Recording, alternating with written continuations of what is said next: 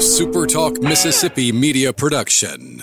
Hello, ladies and gentlemen. This is Jamie Creel with Shelter Insurance. Come see how we've built a name that you can trust and why it is a must to get your free quote today with our Switch and Save. Located in Ridgeland and Flora, Mississippi. Give us a call, 601 992 6000. Howdy, howdy, it's Rhino here, and I wanted to say thank you for listening to Middays with Gerard Gibert here on Super Talk, Mississippi. Get ready, get ready to go beyond the headlines and join a meaningful conversation with people from around the state. You're listening to Middays with Gerard Gibert here on Super Talk, Mississippi.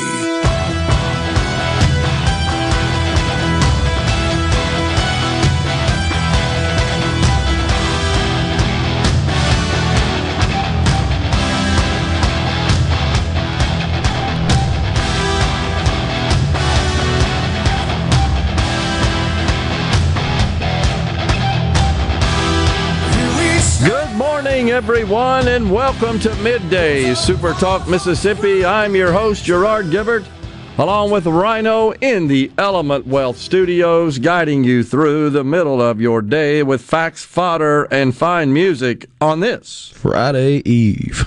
Rhino, a bit under the weather still, but your voice does sound much better today. I think I'll go by frog today. a little different animal. Hopefully, you're you're recovering nicely. I don't have a fever. better. Thankfully, I haven't had a fever in about 48 hours, but uh, Good. when, when you wait to go to the doctor until after it's even worth the going to the doctor, you wind up with a little two ounce bottle of cough medicine that I'm supposed to use at night.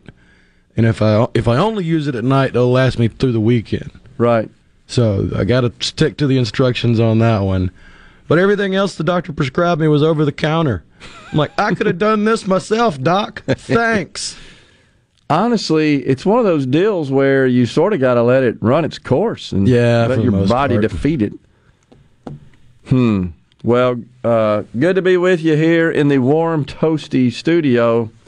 It was a beautiful setting in Cleveland. It was just cold. Didn't expect that. I noticed in uh, my history, my memories in my Facebook, that the same day last year, we hosted a show down in Collins, Mississippi.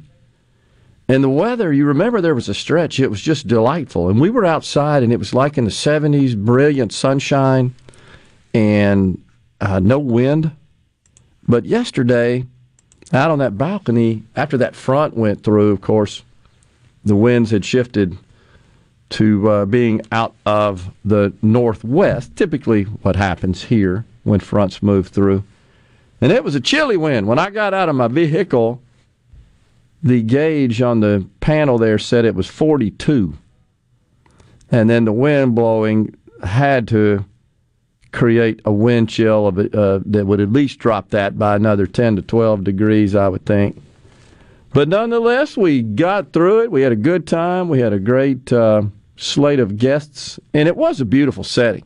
I don't know if you've been, folks, to Cleveland, but the downtown there with the green strip, as it is called, someone on the text line, you saw that yesterday, Rhino from the area informed us of that. But it's essentially a park, if you will, that separates the uh, the roads on either side for the traffic direction, and it's it's really cool, and just a, a, a quaint, charming setting with the big Christmas tree. How about that in the background, right over my shoulder there on on the set, on the balcony. But we had a good time. Appreciate everybody coming on, and hope you enjoyed the program. Mississippi's blessed with so many of these great communities. You know, we get I certainly do. A little accustomed to uh, our our orbit and our community environment here in Central Mississippi. Uh, I live in Madison, of course, the sort, but the Tri County area in general, we're out and about in Hinds, Rankin, Madison counties. But you get out in Mississippi. Isn't it fascinating, though, the stark contrast? Think about we do the show Cruising the Coast, for example uh, down on Highway 90, which of course parallels the beach. And, and while we're sitting in the set there, have a just a great view of the Gulf. not too far from that point.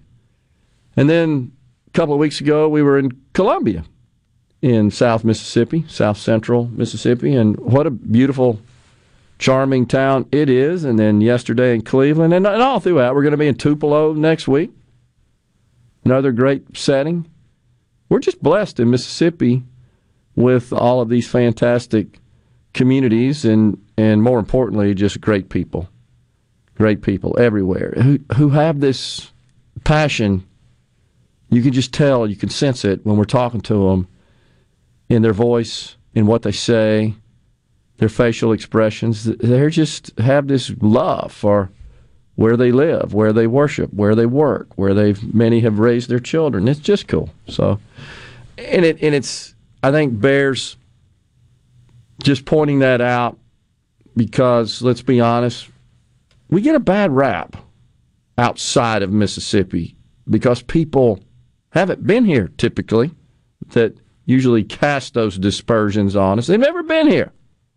Oh, but they know because they've read something about 150 years ago, right? And they still think that's the way it is here. Foolishly, ignorantly.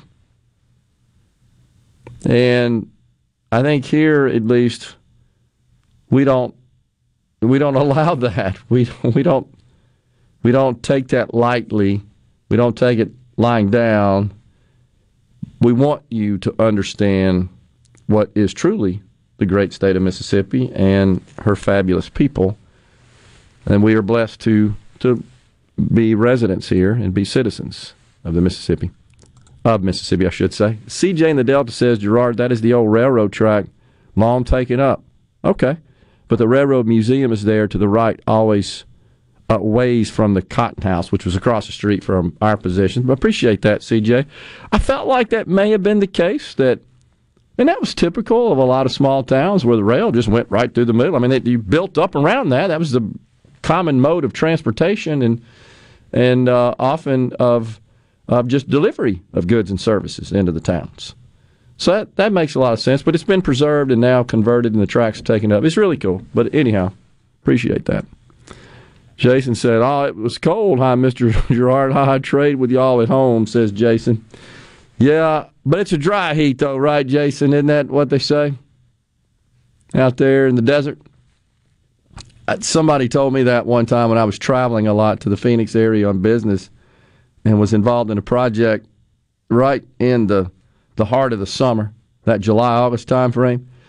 Yeah, you know it's it's a dry heat in an oven too, but stick your head in it and tell me you don't feel it because that's what it feels like when it's 120 and there's not a breath of wind, not a lot of humidity, but when you're walking on the asphalt and you're leaving footprints out there, which is true and and the airport shuts down because there are not enough molecules to provide lift and get the planes off the ground. I actually made the mistake one time of I went on a trip with the youth group to Universal Studios in yep. Florida. Yep. And I made the mistake of wearing my wallabies, my Clark's wallabies. they were all the rage. Flat bottom, waxy looking soles. I wore those things the entire day and I probably wore about a quarter of an inch off the bottom of them where they just melted to the asphalt. Oh gosh, not uh, not surprising. Gets on up there. Nonetheless, we are back in the studios here at Super Talk headquarters today, but tomorrow yet another remote. We shall be on the road this time for Mississippi Farm Bureau as they celebrate their 100 years. And we'll be there. Join the Super Talk Mississippi team as we broadcast live from the Mississippi Trade Mart as we celebrate 100 years of Faith, Family, and Farm Bureau. Looking forward to that. So that gets kicked off at 6 a.m. and goes throughout the day at the beautiful Mississippi Trade Mart. Looking very much forward to that. So lots of breaking news in the last 24 hours. Lots. Specific to the state of Mississippi, a big uh, announcement is that the DOJ has appointed an individual with the task of overseeing the city of Jackson's water crisis. You saw that, I'm sure, at this point, uh, Rhino. His name is Ted Henifin, H E N I F I N, has been appointed as the City of Jackson Water System's third party administrator and takes over a system that has been chaotic, maybe is one way to describe it, but it's this didn't happen last month, though it manifested what a month two ago when the entire metro, uh, not the metro area, pardon me, the city was uh, was without water, running water.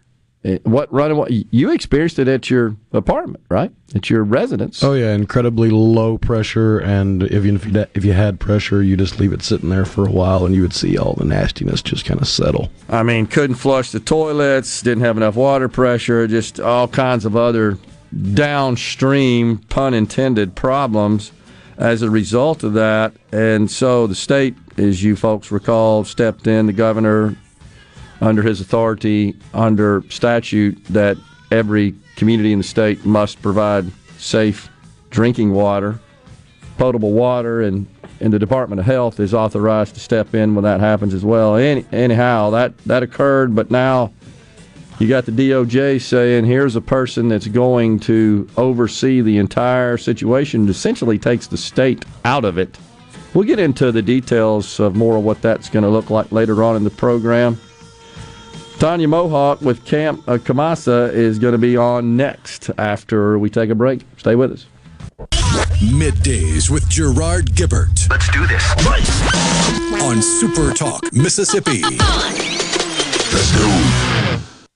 I need somebody help, not just anybody help. You know I need someone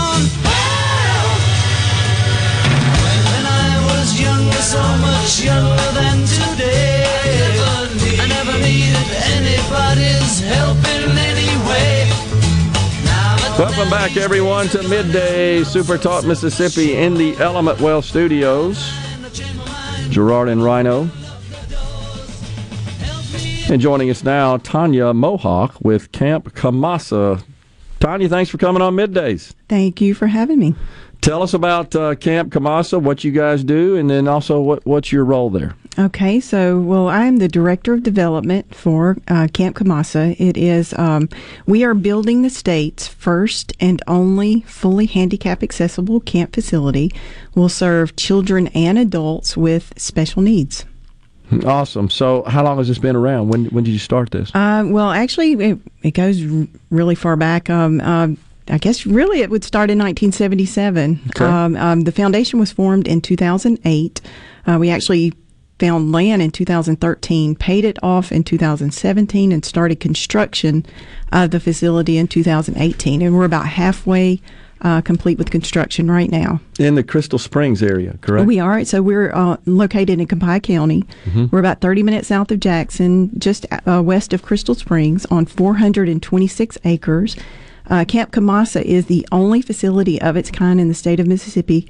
So we will serve all 82 Mississippi counties and beyond. So, uh, who of uh, who qualifies?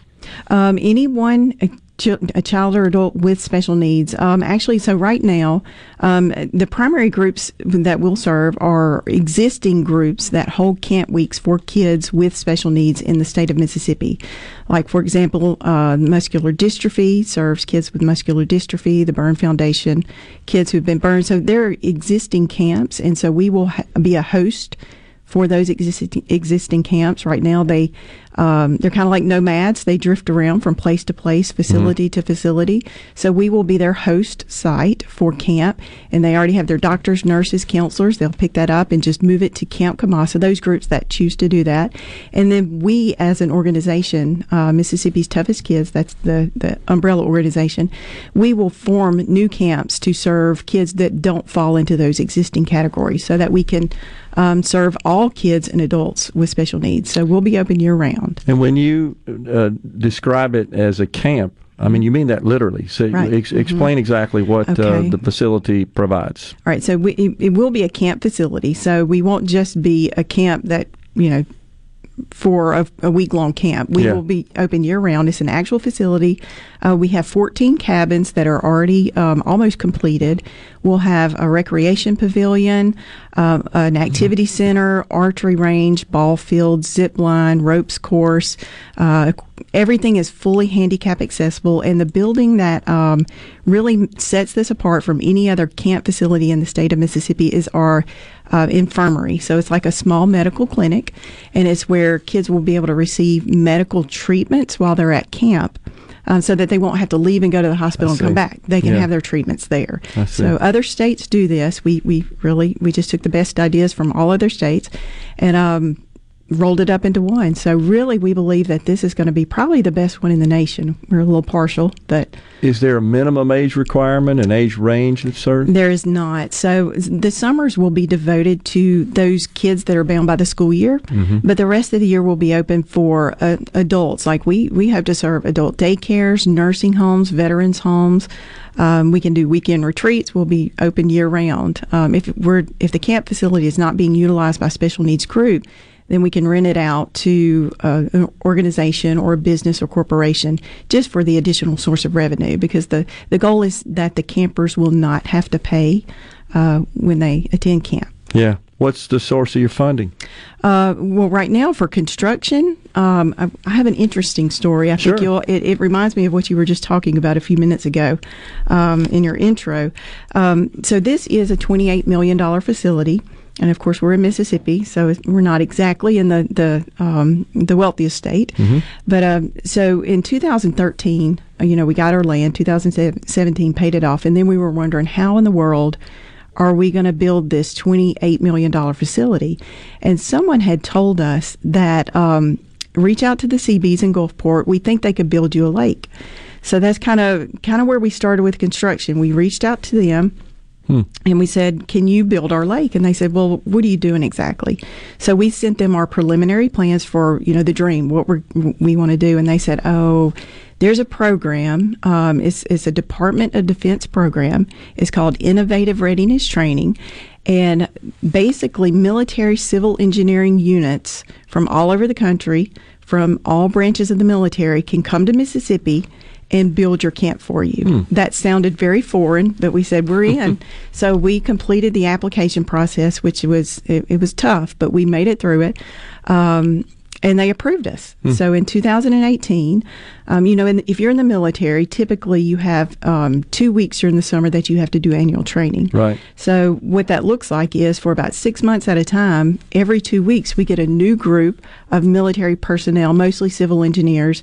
It may be um, 500 or well, I'm sorry, not 500, 300 people from our National Guardsmen from Kentucky, hmm. or maybe 100 Marines from Louisiana, or you know, so we've had people from almost every state come to Mississippi to assist us with construction through this DoD program, and that partnership has saved us about five million dollars hmm. in construction costs. So they provide labor, and then we provide all of the materials and all of the specialty labor. Is the is the facility open to just kids and residents of Mississippi? No. So primarily, we will, of course, serve Mississippi because that's where our need Sure. is. But um, we will not, you know, Louisiana actually doesn't have a facility like this. So we feel like we'll have a lot of people from Louisiana come over. Yeah. Um, Tennessee doesn't have one quite like this. Alabama does. Um, Texas does. You know, some of the other states have great facilities, but this is just a deficit. Yeah. Why why is it important? Why is it important? Because there's such a significant need. Because yeah, I, I'm sure you know if you know anybody with special needs, Mississippi has almost nothing for our kids and adults with special needs. So this is something very magical. It's something nothing like Mississippi has ever had before, and it's something that other states do that we know how to do it now. What kind of feedback do you get from family, parents uh, of the children that attend the camp, participate? Oh, they're so excited. We get we get phone calls not only from the parents and of the children, but from these groups that are just ready. And their question is always, "Are you ready? Are you open yet?" Yeah. And we're like, "No, not quite. We we need another year or so. Give us a little more time." Yeah. Um, but I wanted to tell you, um, based on what you were saying, or it reminded me of what you were saying earlier about how people view Mississippi. Yeah. Um, all of these military personnel, you know, like I said, they're from all over, Mm-hmm. and a lot of them are assigned to come to Mississippi for their two week, you know, annual training period, and they they don't really want to come. They've heard all the bad things. We've heard some of the stories. Even their commanders have told them about, you know, when you get there, this is what you need to expect.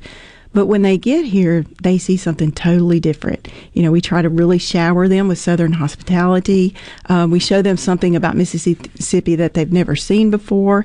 And then so they come in and they get to help build something that is going to transform our state for generations to come. So they come here, they build something, they learn about us, who we really are, what we're really like, and then they leave knowing that they've left their heart at Camp Kamassa.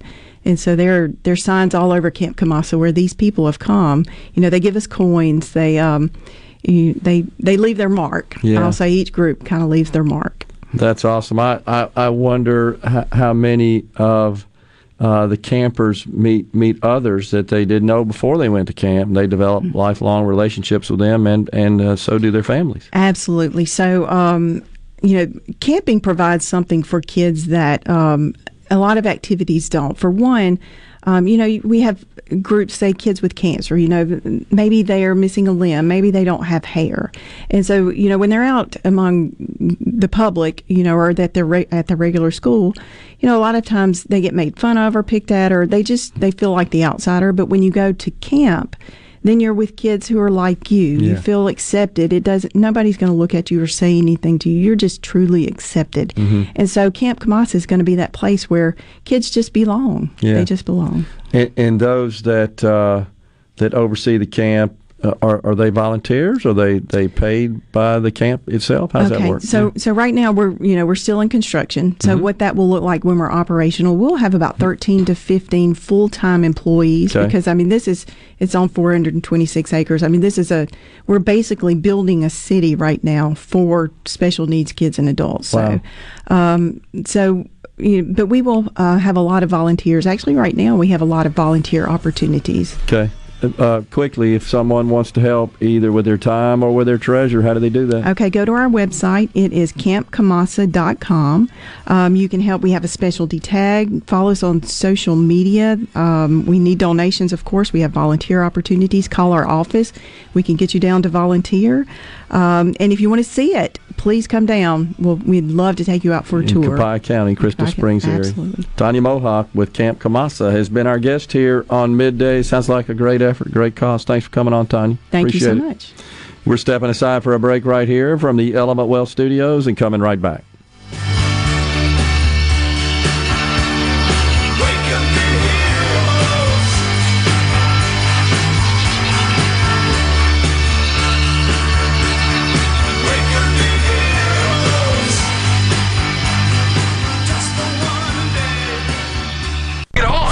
Middays with Gerard Gibert It is on. on Super Talk, Mississippi.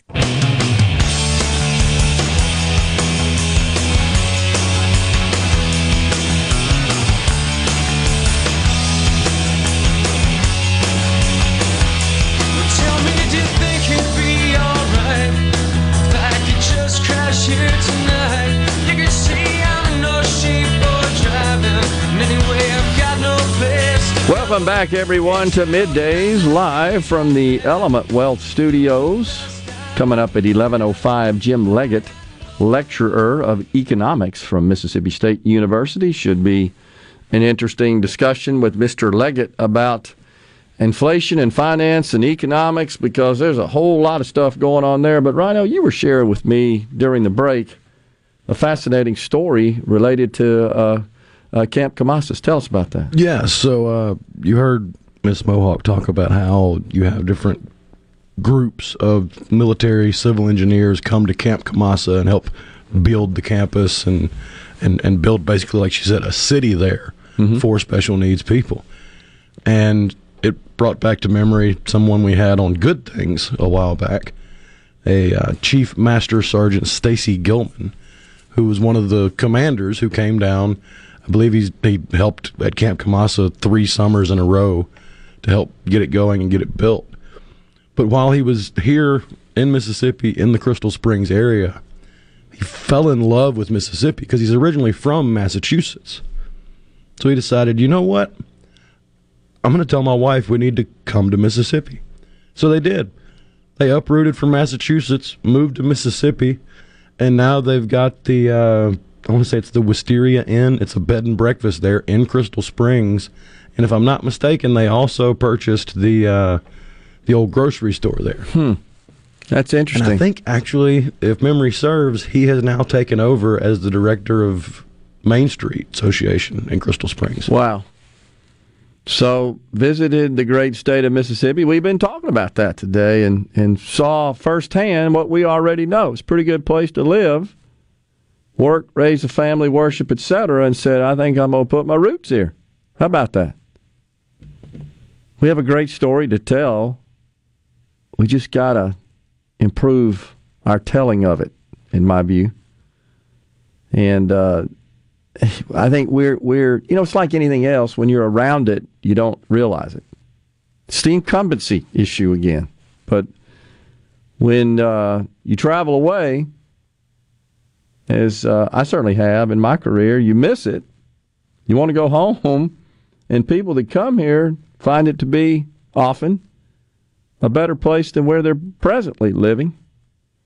But they need work, of course most of the time too. So that's why it's important that, that we continue to grow our economy and create those opportunities so that they take up residence here. All right, so back to the Jackson water situation. So the Department of Justice has assigned this gentleman, his name is uh, Ted Henifin, and he is going to be paid $400,000 a year, which, by the way, includes his salary, his living expenses, and his travel expenses.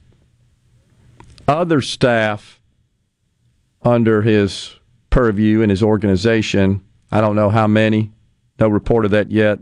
There's $725,000 allocated for that per year.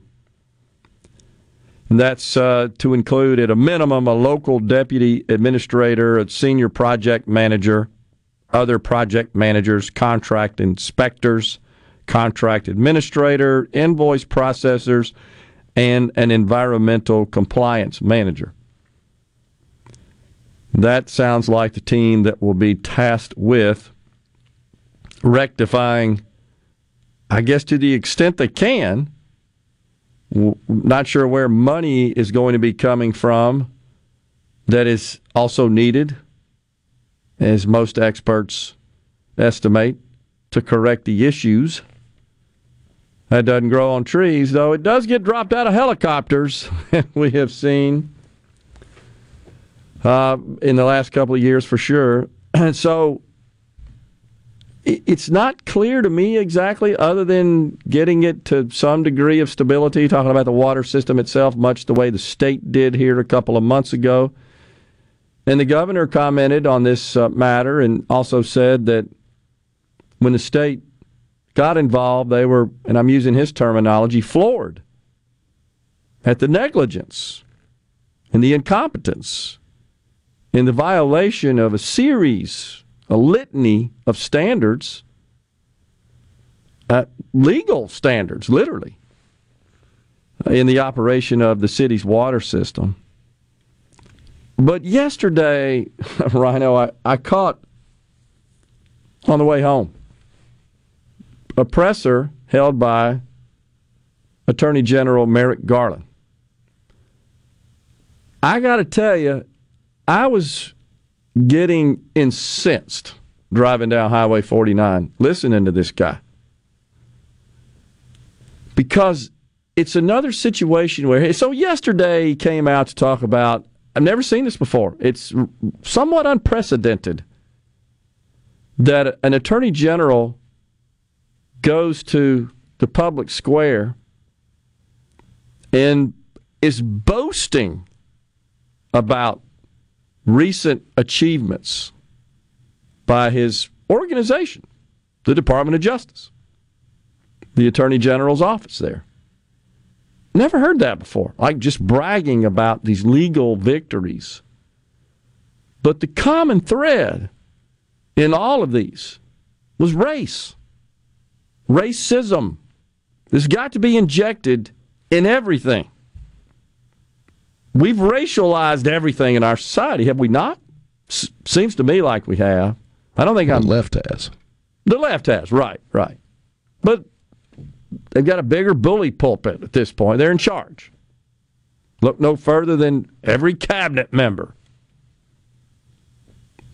Uh, right, which was, as I said earlier, or, or around the time the president was appointing, nominated. Does that include the bald guy that loves wearing dresses and makeup that stole the lady's luggage? we'll get to that one. Can you? It's non-binary. That's a dude. Wants to be referred to as they. I agree. Obviously, a dude wearing lipstick. and like majored in nuclear something or another at MIT. Obviously a bright person, but weird. I, you know, have at it. I don't care. The, the problem I have with it, once again, do you think for a minute that person was hired and put into that deputy director position because of their capabilities and qualifications and experience? No. It was 100% because of what they are, not who they are, not their CV, not their resume. That's where I have a problem. Well, this Merrick Garland, the Attorney General, he's an ideological hack. I listened to that stuff yesterday, and I had forgotten that not so long ago, within his department, he created a, a sub department, if you will, the Department of Environmental Justice. What is that? And so if you if It's you Greta Thunberg with a badge.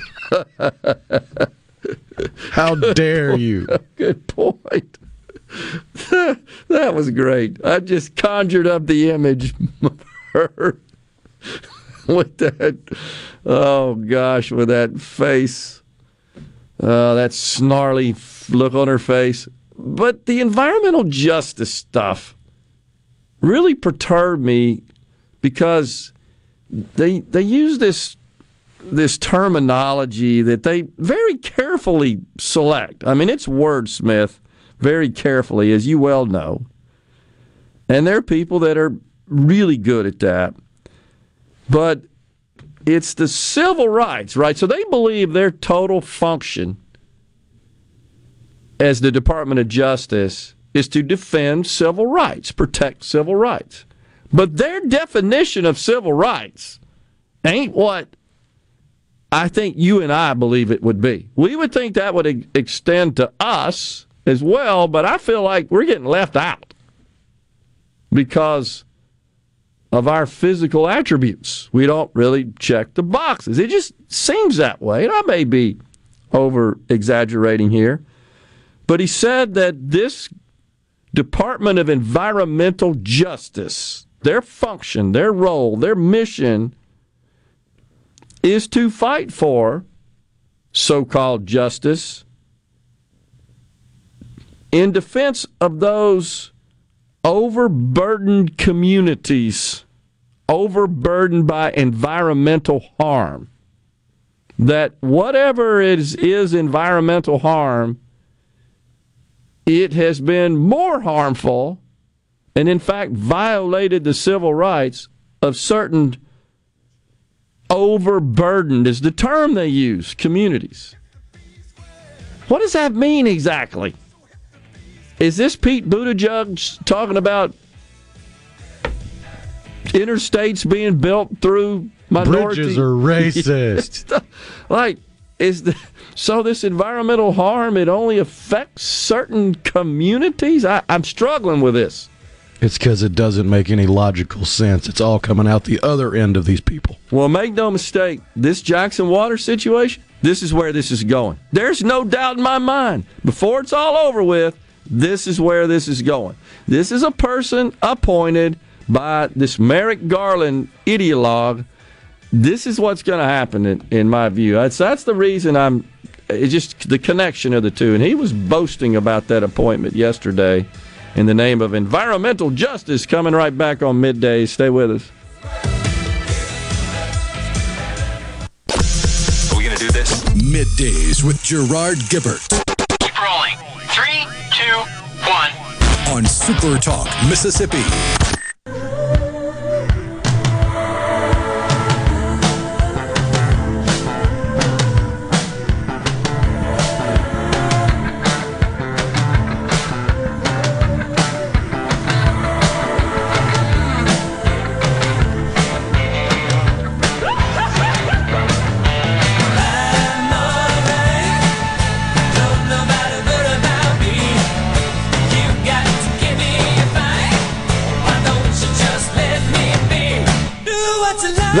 Kenny Loggins from Caddyshack. so many great one-liners. My golf buddies and I, we blurt them out every now and then.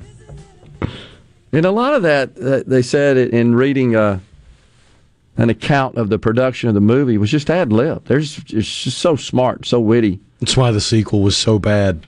That's exactly right. It was scripted. You could not capture lightning in a bottle again. I think you're right about that. I mean, so good. They were Dangerfield, Bill Murray. Looks good on you. exactly. oh gosh, Uh, they don't make them like that anymore. So just digging back into this Justice Department order to appoint a third, an interim third-party manager of the Jackson water system. Garland said the Justice Department's involvement in the Jackson water crisis is part of the department's strategy for achieving environmental justice in, quote, overburdened and underserved communities. I, I would certainly acknowledge that the city of Jackson has a serious problem with its water infrastructure.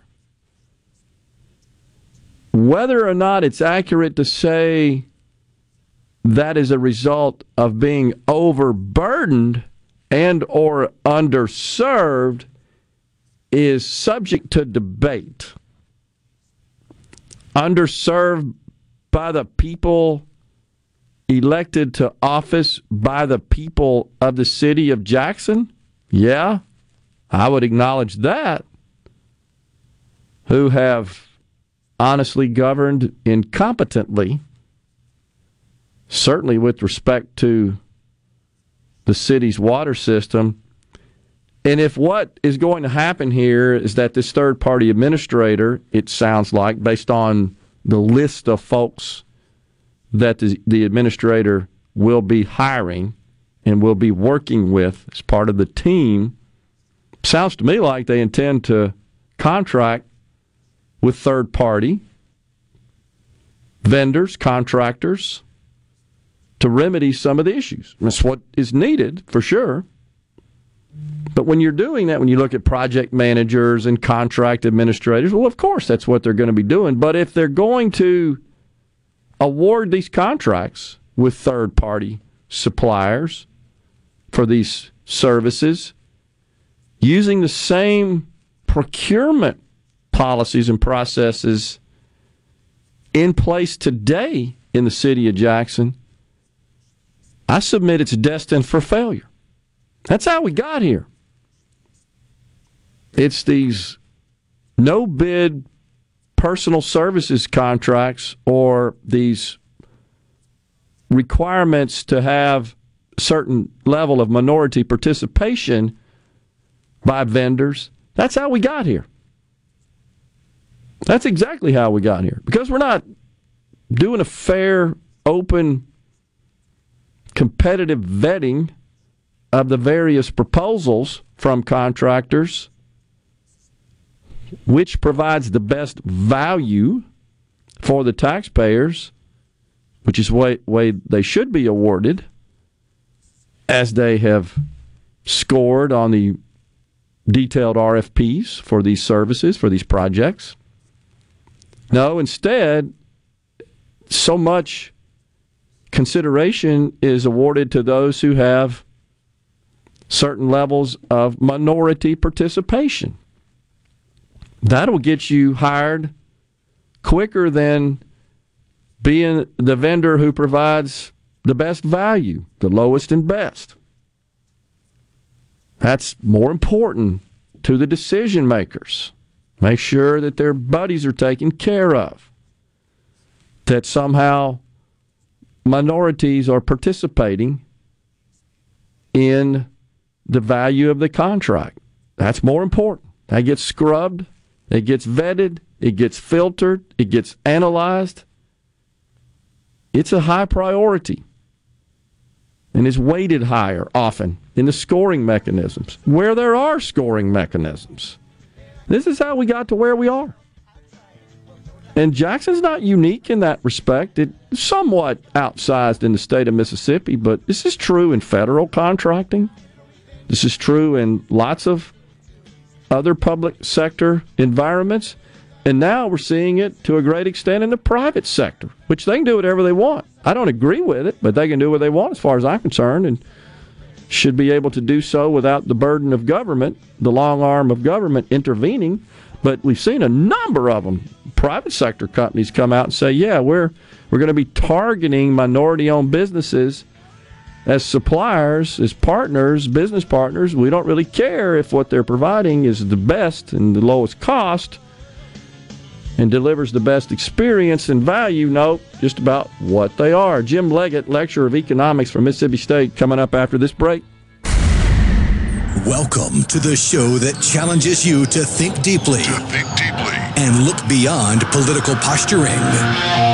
You're listening to Middays with Gerard Gibert here on Super Talk, Mississippi.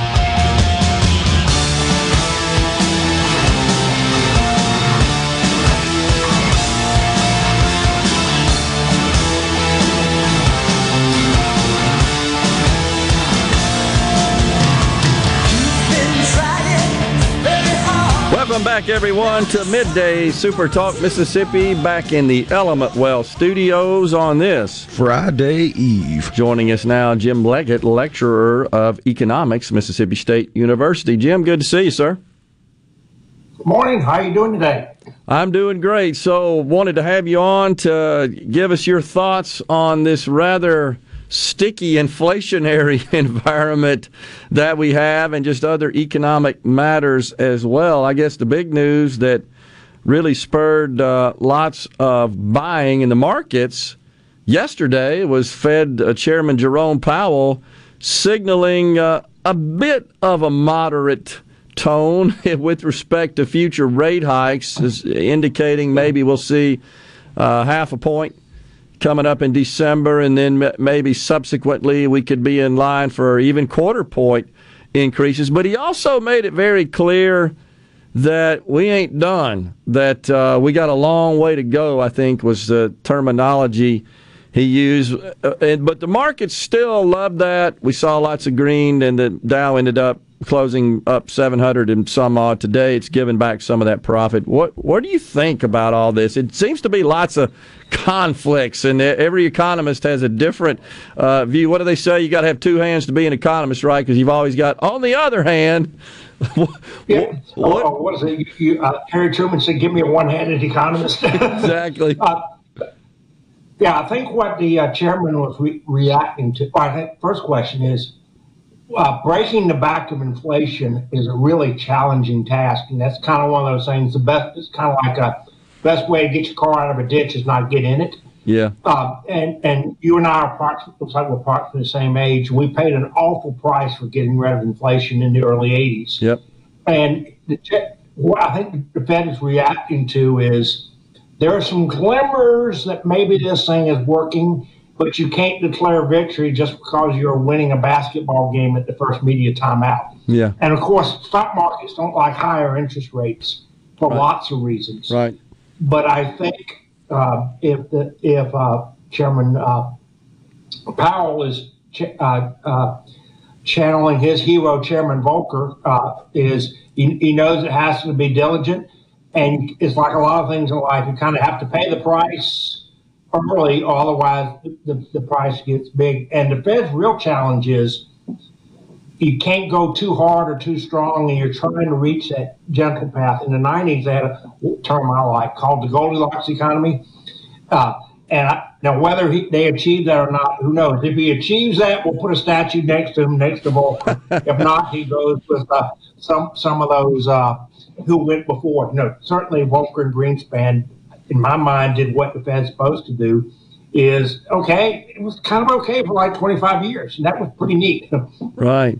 So we, we did see, uh, I think just this morning, some reports on October consumer spending, which uh, a bit surprisingly was still strong. Still strong. Yes. I, I think that uh, Americans still have, they're still fairly liquid. Uh, although we are seeing a fairly sharp increase of, of consumption using credit, that's that's up uh, to high levels we haven't seen in some while. But heck, uh, Jim, the target, the Fed target is two percent inflation, and while we've seen that trimmed a little bit from the eight point three percent or so high in the last few months, we got a long way to go, as Powell said. My concern, and want to get your take on this, uh, really the main tool the Fed has is interest rates. They're they're they're in charge of monetary policy. How do we tame inflation without fiscal policy to boost supply? The short answer is you don't. Uh, because when you kind of logically think through this, the Fed can only do so much because interest rates really means the money supply. But if the uh, fiscal policy is running up debt without impunity, you, you're never going to get there. And if you dig into this stuff, what you find at, at periods of high inflation, particularly hyperinflation, uh, fiscal policy plays a role at. And the classic case is uh, uh, the Weimar Republic, which was Germany post World War One. Ponder this one: twenty nine thousand five hundred percent in one month. You know, so what, basically what that meant means for our listeners: if you had any money in October one, by about October tenth, you were wiped out. And then, of course, what's worse is that basically destroys that society. And then you got Herr Hitler. And let's also remember, you know, why I think sound money is so important. Uh, when the Soviet Union collapsed, everybody thought the world was going to be better off. And they went through a round of inflation, basically destroyed whatever middle class you had. And longing for stability, um, the, the Russian people uh, not, uh, chose uh, uh, Vladimir Putin as their leader. So lest we think this economic stuff is just something people who make up exams for you to study, you know, political, you know, I just came up with two examples where periods of inflation basically changed the course of history. Yeah, that's that's great point. Hadn't really thought of it from that uh, angle, but that makes total sense. Uh, you know, I'm I'm watching various market analysts, and yesterday I caught one who said that uh, they they look for a, a reputable uh, investment analyst that said they look for the S and P to decline by as much as 25 percent in the first half of 23, sitting at just under 4,000 right now. We're talking about what down to just over 3,000 should that occur. Yeah. And that uh, that that would throw uh, a shock, obviously, into the market. Others are predicting a short uh, term Santa Claus rally coming up here in the next few days, and then a decline. Yeah, uh, which is typical this time of year. Eh, But uh, they're all trying to second guess what is the Fed going to do, but more importantly, what's inflation going to do? Because at this point, it's it's had a minimal. The Fed's action has had a minimal impact on inflation. And in fact, the point to remember is, uh, um, you know, the Fed, let's say the Fed a change. Uh, the studies indicate that's a six to eighteen month lag before it kicks in. Yeah. Okay, and they started, if I remember correctly, started this in April. Yeah. might, might have been March, but think- doesn't matter for the point of this discussion.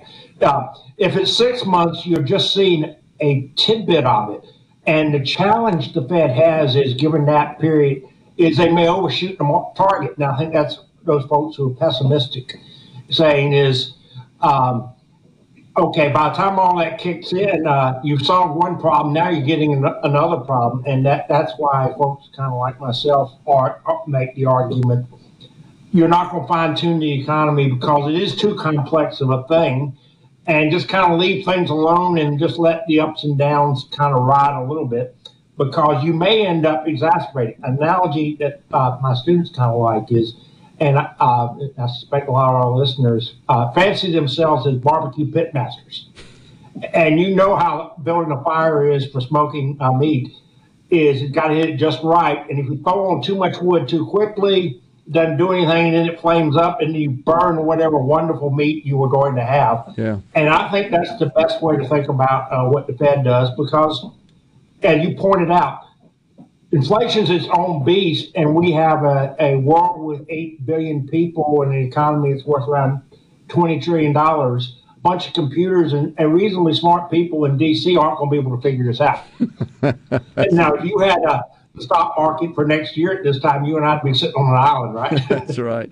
Well, the other thing that, that Powell noted, uh, a couple of minutes left, get your thoughts on this, was that we still have 1.7 job openings for every worker looking for a job. So we still have a very light, uh, tight labor market. And let's let's be honest, the goal with the increase in the rates is to take people out of the labor market, to take them out of the the um, uh, the being the ranks of being employed, so they have less money to fuel inflation. What, so what's the answer here? kind of think about what's unemployment three seven right now. Yeah. I suspect for for the last year plus, our economy has been running past its capacity, Uh, and they, there's something called the natural rate of unemployment, Yes. and it's somewhere between four and four and a half, probably closer to four and a half. And think about any machine you can think of. If you run it o- over its capacity for very long, it doesn't end well. Yeah. And for an economy, it means inflation. You know, for your car engine, you blow it up. You know, Well, I- don't think he's going to really stop with a hawkish uh, approach until he sees that unemployment number uh, tick up more. I mean, this are two big things they look at, right? That and, of course, uh, inflation. And at, at this point, I don't think he's seeing what he wants to. Although uh, he's he's trying to walk a fine line and not tip us into a, a serious so-called hard landing, a recession. But uh, a tall order, to say the least, Jim. Appreciate you coming on. and that, that's why I kind of made my statement earlier. The best way to get out of the ditch is not get into it. Great point. Appreciate it, Jim. Thanks for coming on. All right, you guys have a good one. Enjoy your holiday, and uh, we'll have it figured out by the next time. I hope so. I hope so. Yes, sir. You too. Middays will step aside. Coming right back from the Element Wealth Studios.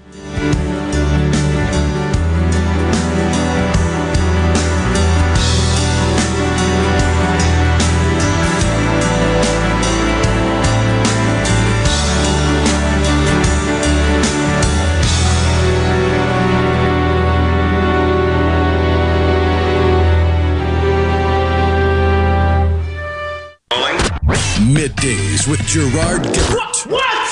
This is so awesome. on Super Talk, Mississippi.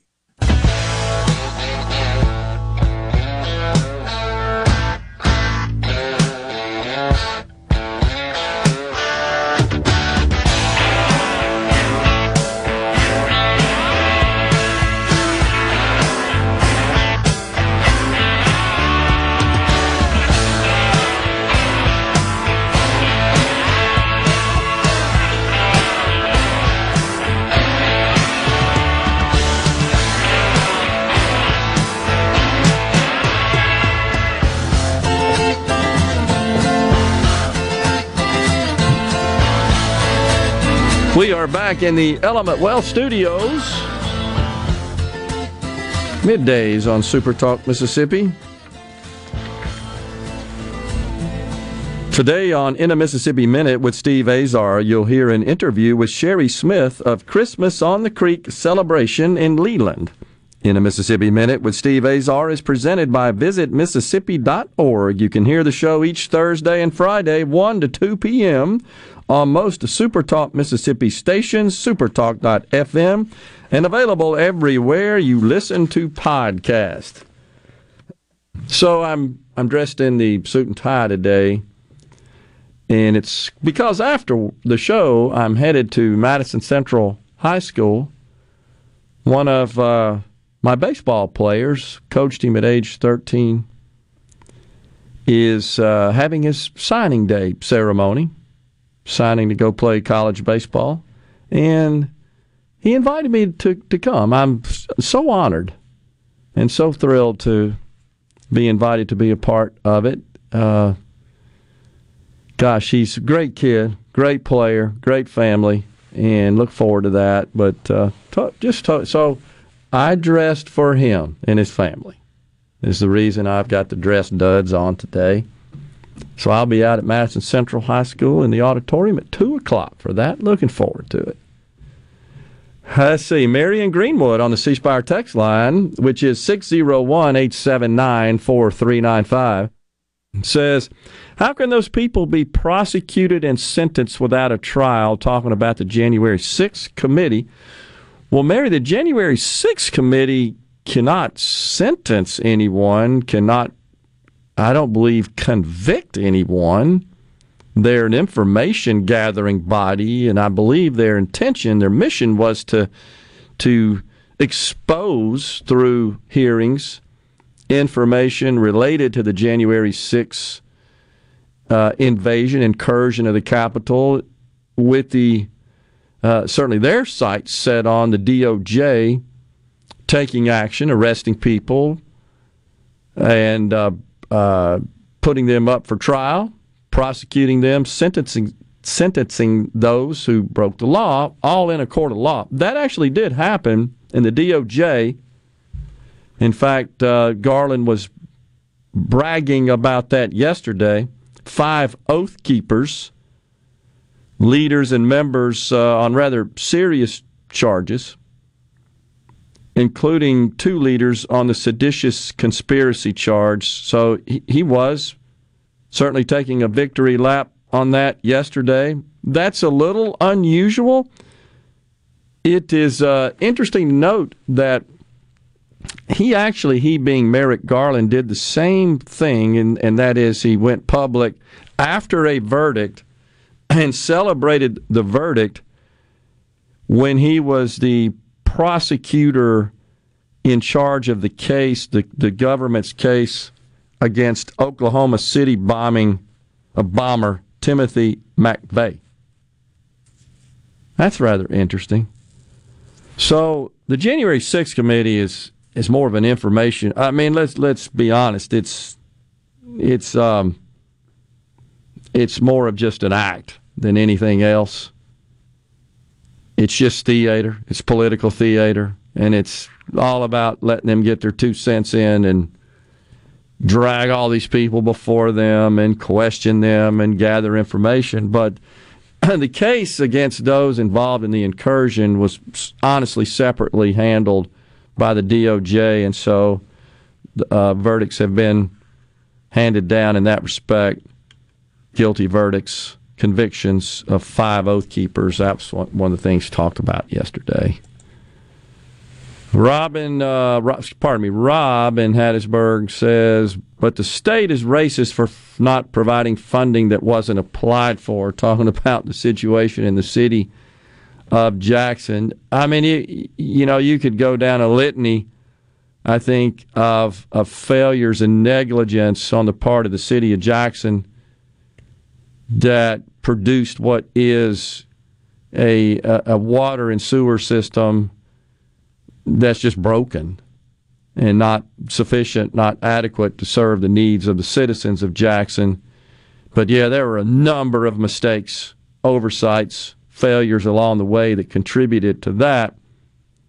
But of course, given the fact that we have uh, certainly, as Rhino puts out, put uh, uh, said, the left has racialized everything in this country it's just embedded in every policy, in every discussion, in every debate, in every speech.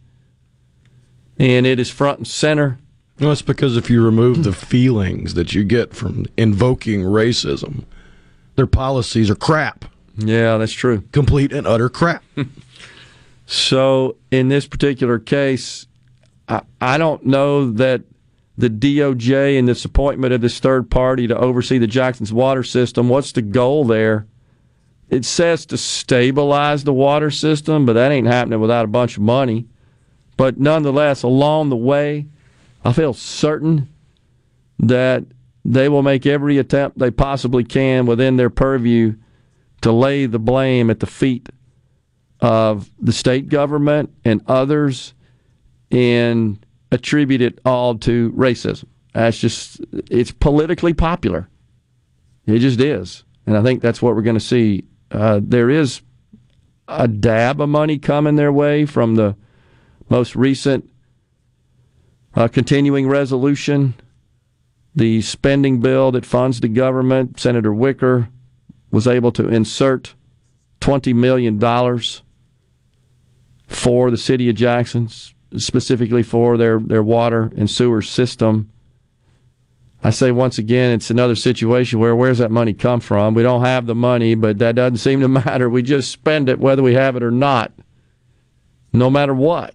It's just, well, if that, is that something I'd like to get done? Is that politically popular? Okay, put it in there. I, it doesn't matter where we get the money. I'm just calling on Senator Wicker. That, I've said it many times before. That seems to be the way things roll in Washington uh, across the House and the Senate when it comes to bringing home the bacon. And sadly, most people are on board with that. Oh, it's going to benefit me? Well, then it's okay if we rack up more debt and continue to deficit spend. I'm getting benefit from it. Not you, though. You can't have any. Curses on you. You're running up the deficit and the debt. I'm exaggerating a little bit, but not too terribly much, honest, honestly. And if you went to Washington and you didn't bring home the bacon, you're likely not to get reelected. That's why all of them are in there lobbying for their their piece of the largesse that we don't have the money to pay for. It's just incredible. Decades of mismanagement by elected Jackson officials, period. Nothing else involved, says Robin in Hattiesburg. Yeah, I tend to agree with you. Mike uh, in Gulfport says Does the assigning of the 400K expert essentially take the state out of any say in the work? That is correct. Unless the state provides funding, Mike. And that's one of the things that the governor made clear in his statement after this announcement yesterday was that the state would be removed from responsibility and, and just out of the picture in terms of managing the city. And really should be. We don't want the state managing municipal water systems. They did it because essentially the governor invoked uh, the provision that allows the state to, to assume control when a municipality is out of trust and not um, adhering to the standards. And that's actually under, it, it allows him to appoint the Department of Health to come in and and assume some level of authority to just stabilize the water system, which is what happened, as you recall. And like he said, like the governor said, what was learned when the state officials got involved was just uh, incredible. Incredible mismanagement, negligence, incompetence, violations all over the place. Floored was the term the governor used. Again, I still maintain that unless the procurement process is fixed in the city of Jackson, I think we're just treading water. And it's because the procurement process does not seek the best outcome for the citizens. It seeks the best outcome for those involved in supplying the goods and services in response to the request from the city. And there are a lot of people who benefit from those selections, and that's where the problem, I'm talking about the vendor selected in the procurement process, that is the core problem that needs to be addressed, in my view. We're stepping aside for a break right here on middays. Much more to talk about, including the rail strike that we touched on yesterday. It's been averted. Stay with us.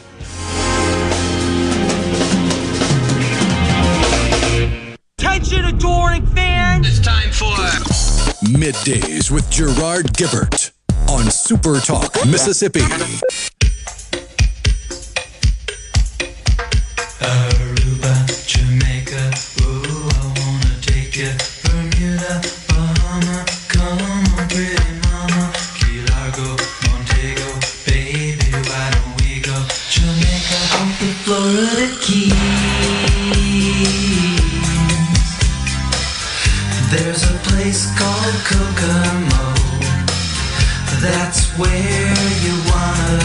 I could have used a little Kokomo weather yesterday.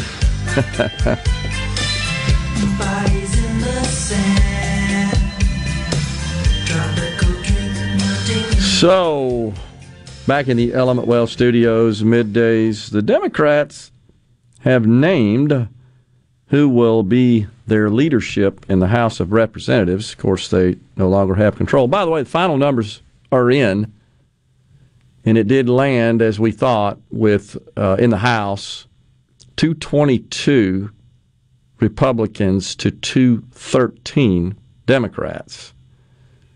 So, uh, a margin of nine there. Slightly better than what Nancy Pelosi had to work with when she had a margin of five to six. There were some vacant seats. In fact, um, a Democrat member just passed away a few days ago, earlier this week. Probably saw that. 61 years old of colorectal cancer, if I'm not mistaken. And so that vacates a seat.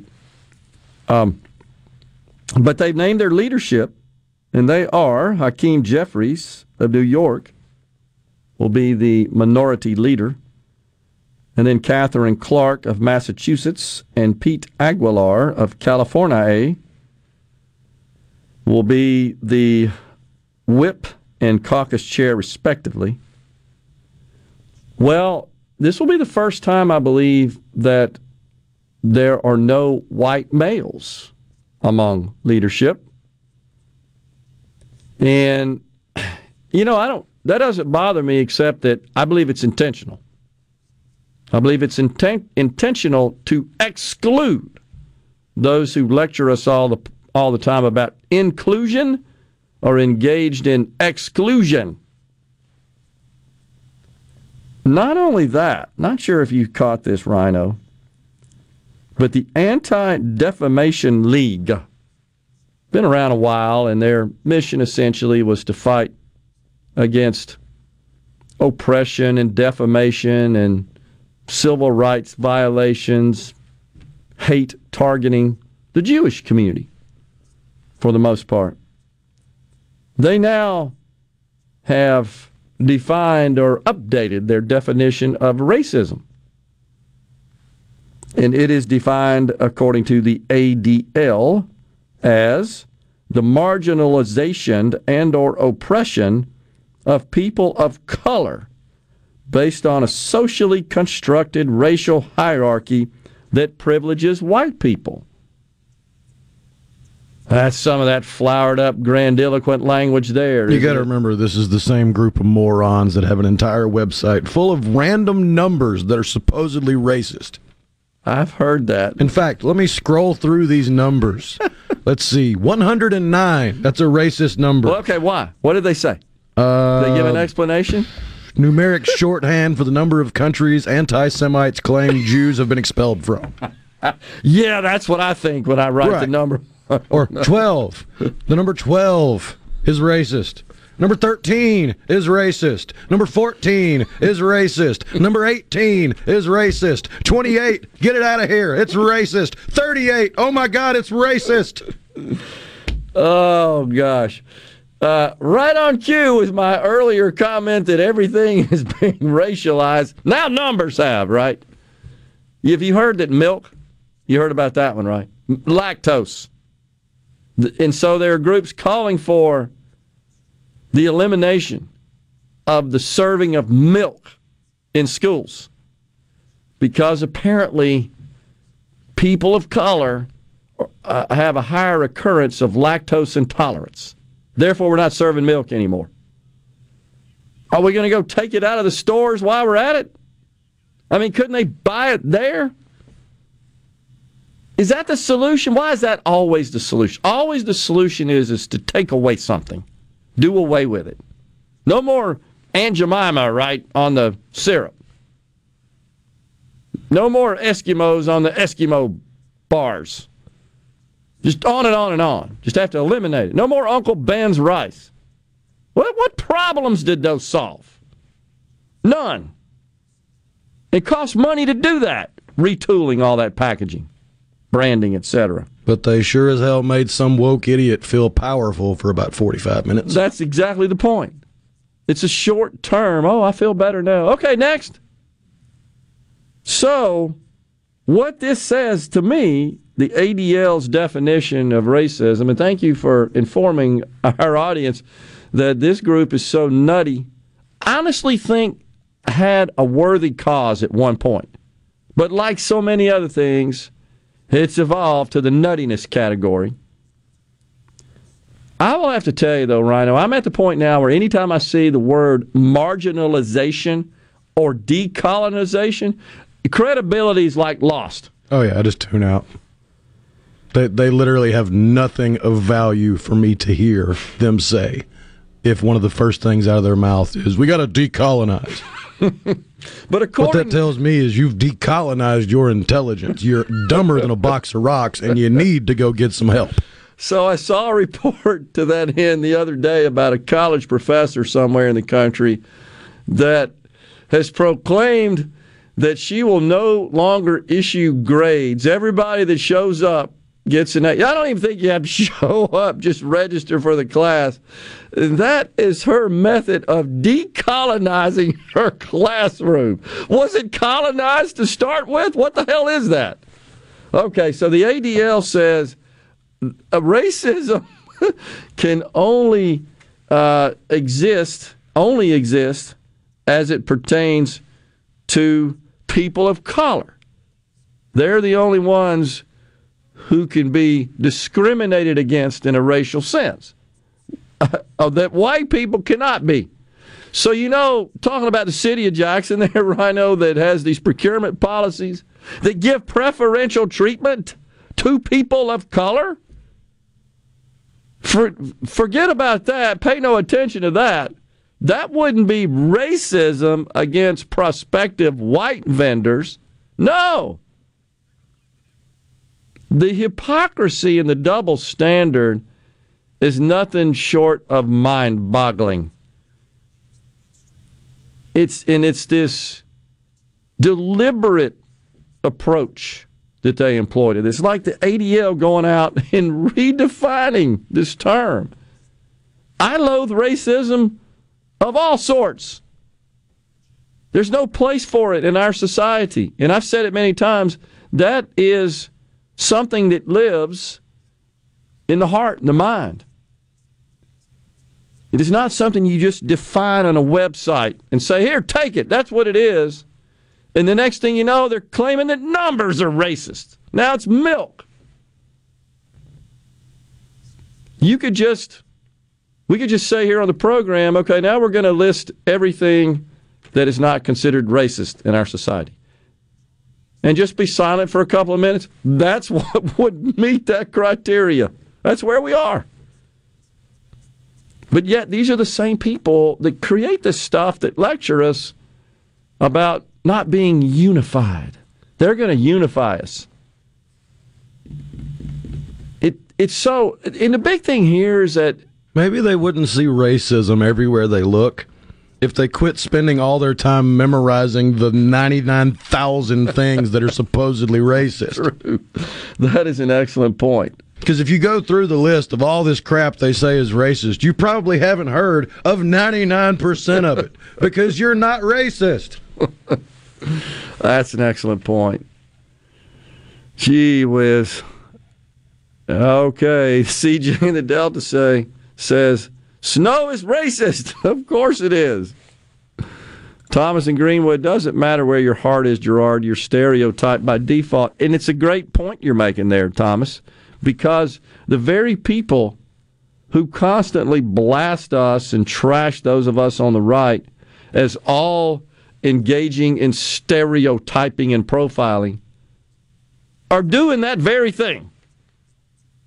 It's it's like the the ultimate form of gaslighting, honestly. Which, by the way, we talked about the other day is the most the most uh, um, researched term for a definition, according to Merriam-Webster, who publishes that. Gaslighting is the term that's gotten the most reviews on the online Merriam. It's just the latest psychobabble that gets misused, especially by the left. right up there with PTSD and triggered. Things that at one point actually had meaning. James in Hattiesburg says, Is it racist if I hate all races? Man, I don't know. I'd have to wrap my head around that one, James. That's a little complicated. I hate NASCAR, horse racing, running, relay races. Does that make me a racist? Says James. I, have to laugh at it because it's in, it's absurd. It's insane. Well, no, you get the joke there. Those are all races. Oh, I got that. Yeah, Okay. I, I got the, the the context, and of what he was trying to say. Yeah, I mean, sure, mark that down as well, James. Might as well. Everything else qualifies. If it's got the word race in it, it's racist. We're coming back on midday. Stay with us. 87.3. Come on. Middays with Gerard Gibert All right, we are back. on Super Talk, Mississippi.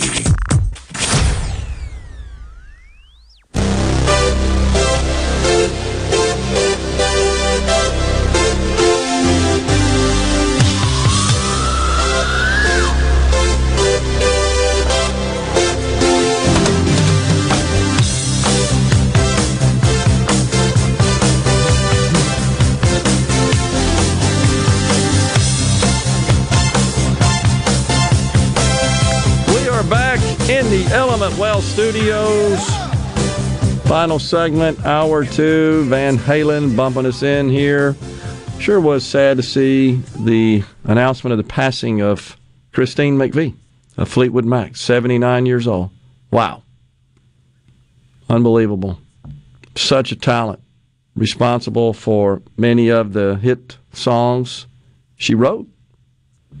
Very talented individual. Golly, sorry to see that go. Just reminds me I'm getting older all the time.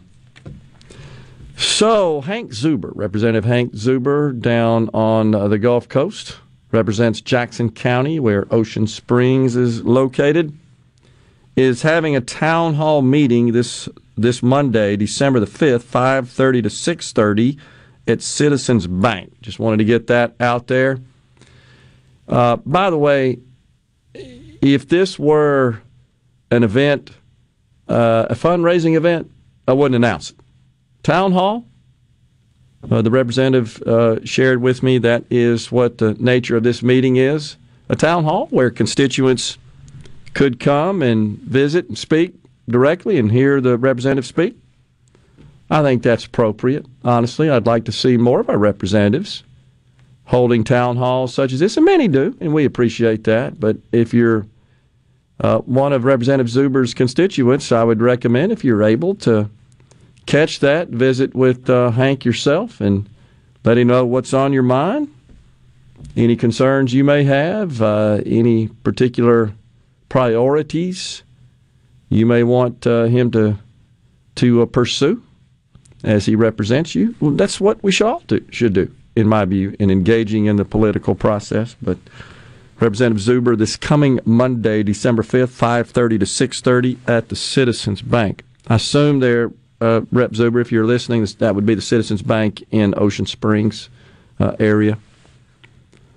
We did have earlier a text, uh, Rhino, that I'm looking for. It was someone who was concerned about uh, not receiving a call back or not being able to get through to the governor. Can you find that particular one for me here? I'm looking for it as well. We've had. Uh, Yeah, they, they chimed in and said, just wanted to put this out there. Okay. I just called the governor's office to discuss a matter that's important to me and my family. The receptionist was very rude and basically said Governor Reeves would not take my call or return my call or listen to my concerns in any capacity. It was very off putting from the office of an elected public servant. The issue was not anti Reeves or anti Republican or anti conservative, just a statewide, nonpartisan issue that I'd like to see focused on. Hate to see this coming from our great state's highest office holders staff. Thanks for reading that, Rhino. Uh, um, apologize for straining your already strained voice there, but do appreciate that. Uh, You know, I uh, if if that's if that's what happened, I, I'm not really sure exactly of all the details and all the circumstances. We don't know the name of this particular uh, listener or viewer, whatever the case may be. But let's think about this from a common sense and practical perspective. You can't possibly, as much as you can, personally return every single call. You couldn't get anything done. You'd be on the phone 24 hours a day. That's not making excuses. Th- That's just that's just sharing what is reality. My recommendation would be to start with your rep and your senator. That's really, I think, the best approach and the way it should work. Your rep and senator, of course, that's why it's structured that way. They don't represent 2.9 million people. They would represent the number for the district, depending on whether or not it's a Senate or a House district. The House being uh, a smaller number, that's why they call it the People's House. And and start there. Uh, you know, I I personally have never had. It's just me, and anecdotally, have never had any um, any sort of conversations with anyone in the governor's office, whether they be in person or on the phone, that, that have been anything less than fully res- respectful. So I I don't want to speak uh, in that in that regard. I wasn't there. We don't know. We just have what you reported to us. Um, but you know, when you start thinking about the myriad issues that the governor's office is having to work on, that's why you have staff. I mean, you have to rely on your staff, like any organization. You can't possibly personally address and handle and, and um, deal with every single matter in every single piece of communication. And fr- frankly, we don't want them to. It would be very unproductive and, and ineffective approach to management because that's what they are. They're managers. So I would just recommend to start with a rep and senator. If you care to share with us what the issue is, we we um, of course commit to keep that totally private. Anytime our listeners, anybody that texts us here, Rhino says, "Don't say this on the air. Keep it private." We always honor their their wish. There, we're happy to do that. And maybe something we can help you with, or maybe something we can can pass on. But I, I got to tell you, I was at the governor's mansion last night for uh, the annual uh, media Christmas reception. They couldn't have been more gracious hosts. Were the governor and First Lady Elee. We're coming right back after the news. Stay with us. Get ready, get ready to go beyond the headlines and join a meaningful conversation with people from around the state. You're listening to Middays with Gerard Gibert. Here on Super Talk, Mississippi.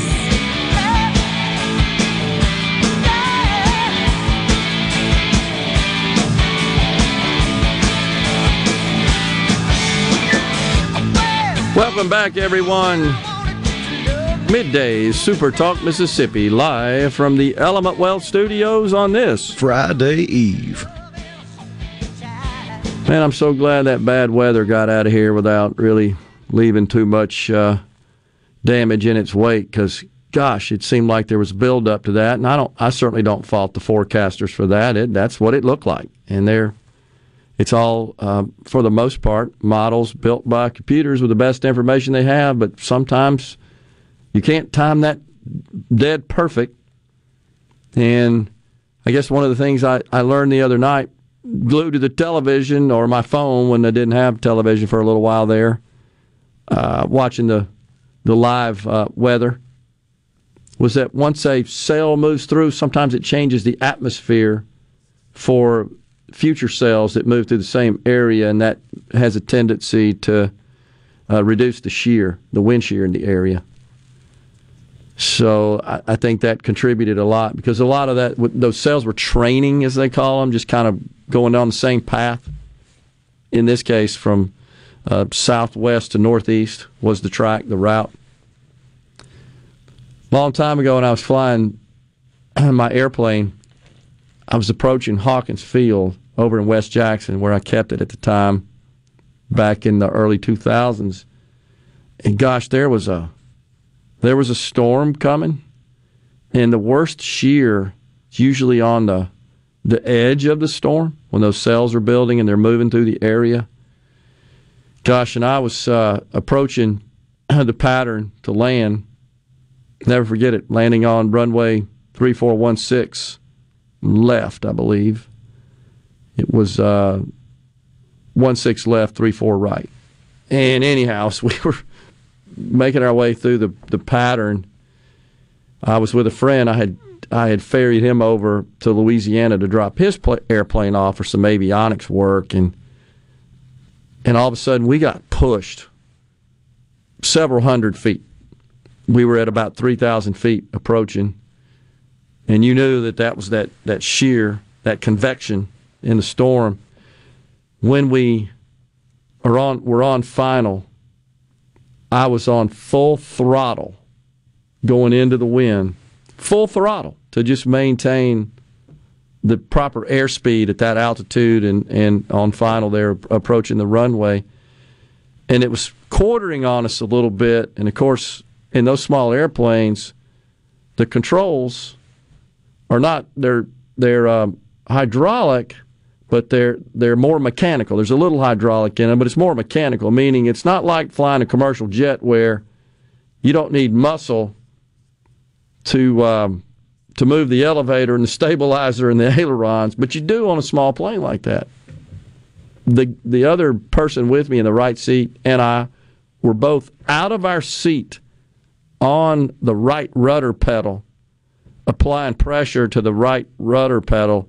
It took both of us to keep the rudder at that position as we approached that uh, that wind shear, and and landed uh, upwind letting down the, the upwind main gear on the left wing in that case first is what you're taught to do, and then the right and the nose.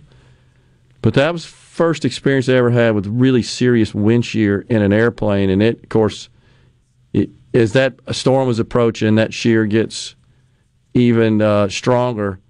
It it would push an airplane like that just straight into the ground, just push it.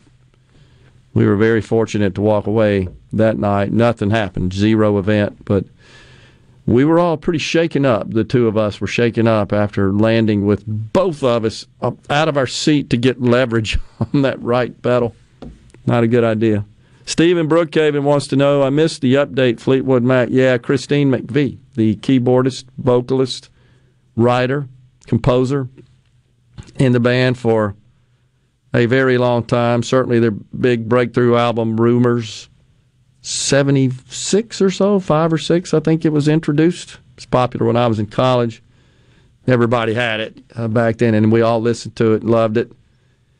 Uh, she passed away unexpectedly. I think unexpectedly, as far as the public knowing, she was 79 years old and will certainly be missed. Very talented individual.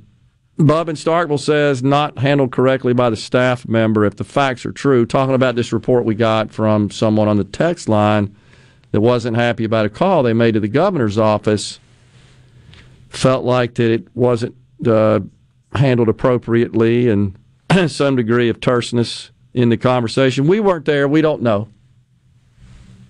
And anytime I, I come upon a report like that, I, I am not going to. I reserve judgment, and I'm not going to uh, take a, a position. I would. We now have exactly one side of the story. Right, that's exactly right. We had a guiding principle in our company is that there are multiple sides to every conflict like that, every grievance. And we don't act until we don't knee jerk, we don't impulsively behave. We would uh, we want to hear the other side and see how it went. I, I, it's hard for me to believe, honestly, just based on my experience. I, and I don't know that I've ever seen anybody else report that before. You know, in in my interaction in my orbit with people, the uh, that there's any sort of rudeness whatsoever. I've, I've just never witnessed that.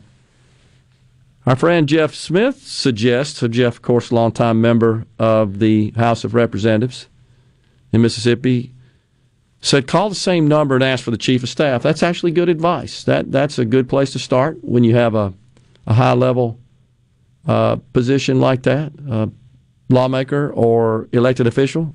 call the same number and ask for the chief of staff, Parker Biden.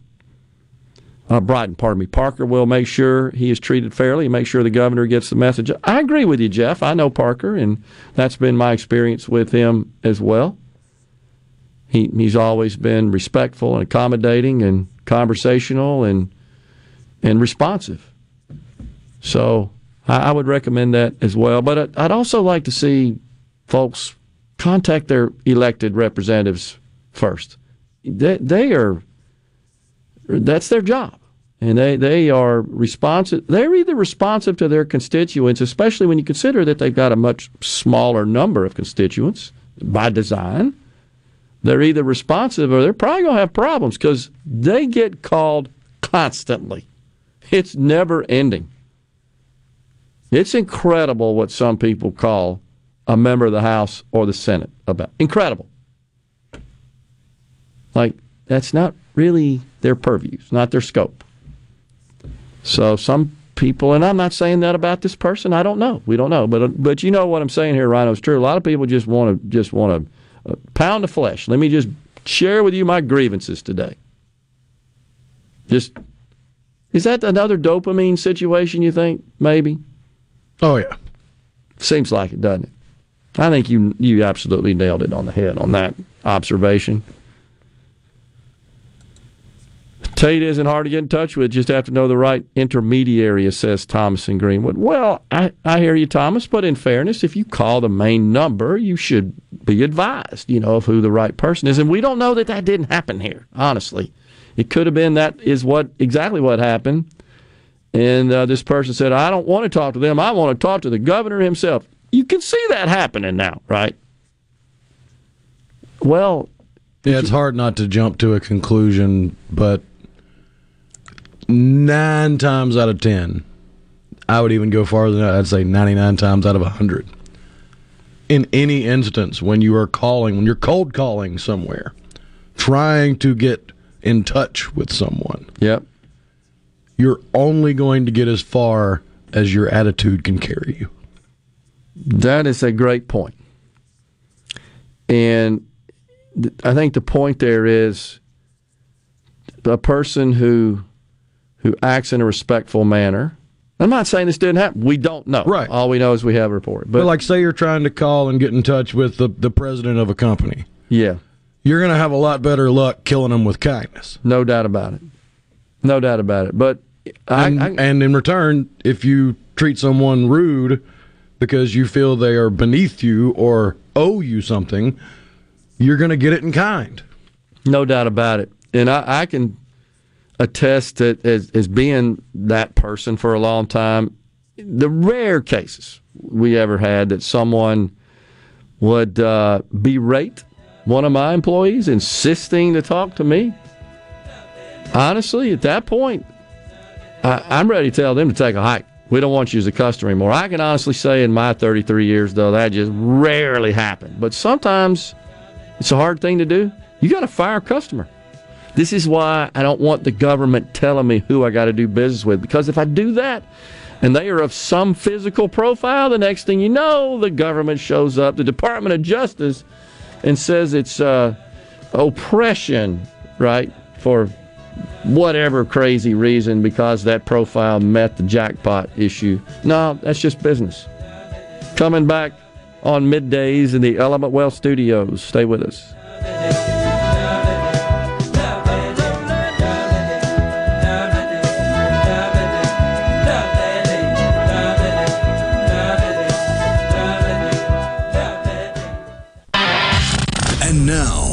Talk that keeps Mississippi talking. Now, now, on to the real part. Dynamite! On Super Talk, Mississippi.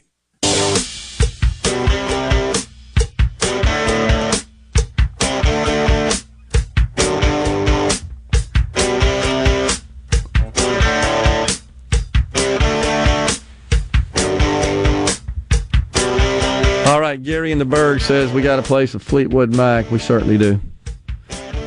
Leo and McComb on the C Spire text line. Thoughts on Miss McVie? While Stevie Nicks was quite easy on the eyes and had that smoky, spooky voice and is quite talented in her own right, in retrospect, Christine was even more talented as a superb musician, songwriter, and singer.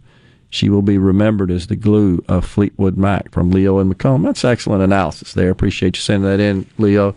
Certainly, certainly was very, very talented. Of course, married for quite some time to uh, bassist.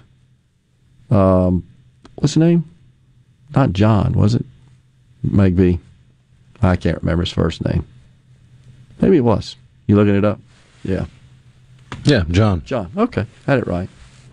It was always kind of intriguing to watch uh, those two, knowing they were married. One playing the bass, one playing the keyboards and, and singing. And he uh, he actually sang on a couple of songs, but in general, he was not. But gosh, his tightness with drummer Mick Fleetwood, which is what drummers do quite a bit, is is aligned with the bass. Incredible, incredible uh, talent there.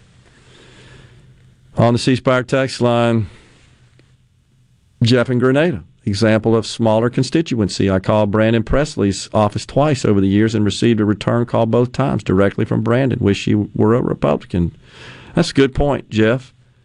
And you're right. Um, Mr. Presley has uh, a smaller constituency, being the the public service commissioner for the Northern District. I, you know, I'm not surprised about that. I I do think that I don't agree necessarily from a policy perspective in government philosophy with uh, Commissioner Presley, but I, I do think that he is a person, like so many in our state, that are incredibly responsive to their constituents, and I can see that. But you got to agree, Rhino. You're the governor. You got 2.9 million. It's a little different situation there, and I don't. I've not seen any data to support this assertion, but I got to believe probably more people have some matter they want to discuss directly with the governor than they would, let's say, one of the commissioners. I could be wrong about that. I know the county supervisors, they get absolutely lit up with calls because county supervisors are responsible for the county roads and and uh, other infrastructure and so forth. And I mean, if a ditch has got water in it, they're calling them. I was about to say I will I will keep them nameless, but I did hear a story from a county supervisor one time who got several phone calls about a bulb being out. and they were convinced it was like a street light. So like, all right, we'll we'll get somebody. No, it was their front porch light bulb. They wanted somebody to come out and fix. Oh, well, in the old days, it was bring the gravel out, put in the driveway. Remember that? I'm not surprised. Speaking of lights, our good friend Brad White, that runs the Department of uh, Transportation, I know they got a lot of stuff going on and big fish to fry, but, and we've talked about this before, the light standards along the roadways, especially around the metro area, I don't know what the solution is, and I think the explanation we've heard is that criminals, thieves, Crackheads. are taking the copper out of the damn Oh, yeah. ground, right, and fencing it off so they can buy drugs. But that waterworks curve is arguably the most dangerous stretch of road in the state, and it's dark. Went that route last night, back and forth to the mansion, and and the Woodrow Wilson ramps on either side have single standards that illuminate them. They're out now, and that's also a very dangerous area. So I'm not sure what can be done, and don't want this to be perceived as a complaint, but rather just once again letting you guys know there are, and it's around state as well. I sure do wish we would maybe do a little review of where those lights need to be repaired, and if there's anything we could do. Um, I sure would like to see that happen. My wife just texted me and said, "You're the light police." of course. Well, here's the deal: if you don't tell them, they don't know. That we may get to a point where these uh, these lights out on the public streets have some sort of connectivity and sensors where they can alert, provide alerts, just m- much like IT equipment software do to management systems, monitoring systems. Well, I don't think that's the case now. I think they rely on somebody actually visibly inspecting that. So, let's see. Someone, yeah, Carolyn Starkville just sent a note says, "Get well soon, Rhino." Detecting that your voice is still not quite 100. percent Thank you for that, Carol. And Carol wanted to uh, said something earlier when we started the show about Trump's tax returns, which, by the way, are now in the hands of Ways and Means Committee, the Democrat run presently Ways and Means Committee in the House of Representatives, that by order of the Supreme Court, which ordered the IRS, the Department of Treasury, to release those returns directly to the Ways and Means Committee. And Carol says if they are getting Trump's tax returns, they need to get Biden's as well. Agree, Carol, they have them. Biden has released all of his tax returns, so is Kamala Harris. Really nothing to see there. Yeah, Biden wasn't exactly going to put his ill-gotten gains from Hunter's dealings in Ukraine in his tax. You're not going to find that in his tax returns, right? Exactly. But what the situation is with Donald Trump and what they what they seek is uh, that he was not honest in, in and not truthful in the valuation of some of his assets. This is what they want, and in doing so, he kind of this is what they think at least that he inflated and then deflated the value of the assets. So he's a person that would make a lot of his income in in buying and selling buildings, structures, properties, right? So those are assets subject to it depends on the nature, but in general subject to to gains. Could be ordinary income, could be capital gains, just depends on all kinds of other factors. But if he did that, inflate, deflate, um, so as to qualify for loans uh, or achieve more favorable tax treatment or for any other sort of financial purposes, that is tax and bank, bank fraud. And that's what they're trying to do. Is they're not looking for his income. That's I think a lot of people think that they're trying to get his tax returns to show that he's not as wealthy as he he, tells us he is. Honestly, that's not it. I mean, there's you're not breaking a law because remember what their goal is is to to completely ban him from running for office. I find that ridiculous because if he's so bad and you're so good, and I made it clear I, I don't think you should run. But if that's the case, well then let the people decide. But this situation here, what they're trying to do is uh, get him convicted of tax or bank fraud so that he would not qualify for candidacy. That's what they're trying to do.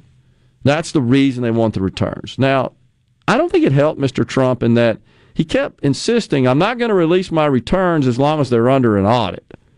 Well, being under an audit does not preclude you from re- releasing your returns. And so I, I'm not really sure why he pushed back in uh, using that as the reason, justifying it with that reason. Well, it's under an audit. Well, and that goes back six years. So of course he's he's not compelled to release them. That's not law in this in this country. Doesn't require a candidate to do so. You do have to make certain financial disclosures, but releasing your tax returns is not one of them. Most of them just do it, and just uh, uh, the goal to be transparent. Just sort of telling the public, I'm totally transparent about my financial affairs. Here are my tax returns. That's the that's what that effort's all about. But we'll see where all that goes. Uh, I think uh, there's likely to be some uh, revelations come out of that, whether or not they're accurately stated. Because when you start getting into the valuation of buildings and properties, that is extremely subjective. And I, I'm still, and Brian, I know we talked about this a few months ago when this came up. I still don't understand why banks are loaning money to anybody on the basis of their represented valuation of their properties. I've never known them to do that. Uh, they're going to have third parties galore. Think about when you buy a house. You know, it's all subject to the appraiser. Um, and the appraisal report they produce, that's what they hang their hat on. That's how they fund the loan. So uh, I'm still a little confused about that. The chain won a Fleetwood Mac's best. If you haven't ever watched them perform that live in the in the dance, which is available on DVD or actually out in digital form on YouTube and so forth, you need to. It's incredible. Lindsey Buckingham on the guitar there is fast as lightning. Oh, yeah, that's good. We're coming right back on middays, half an hour left. Stay with us.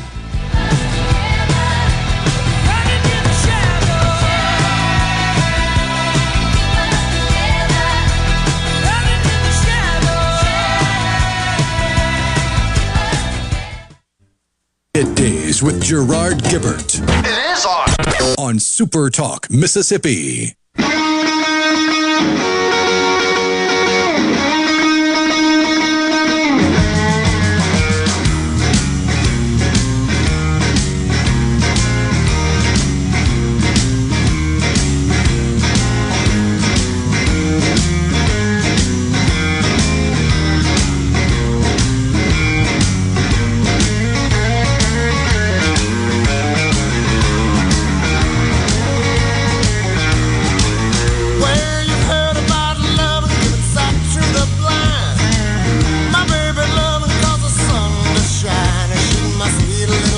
Are back in the Element Wealth Studios, Super Talk, Mississippi.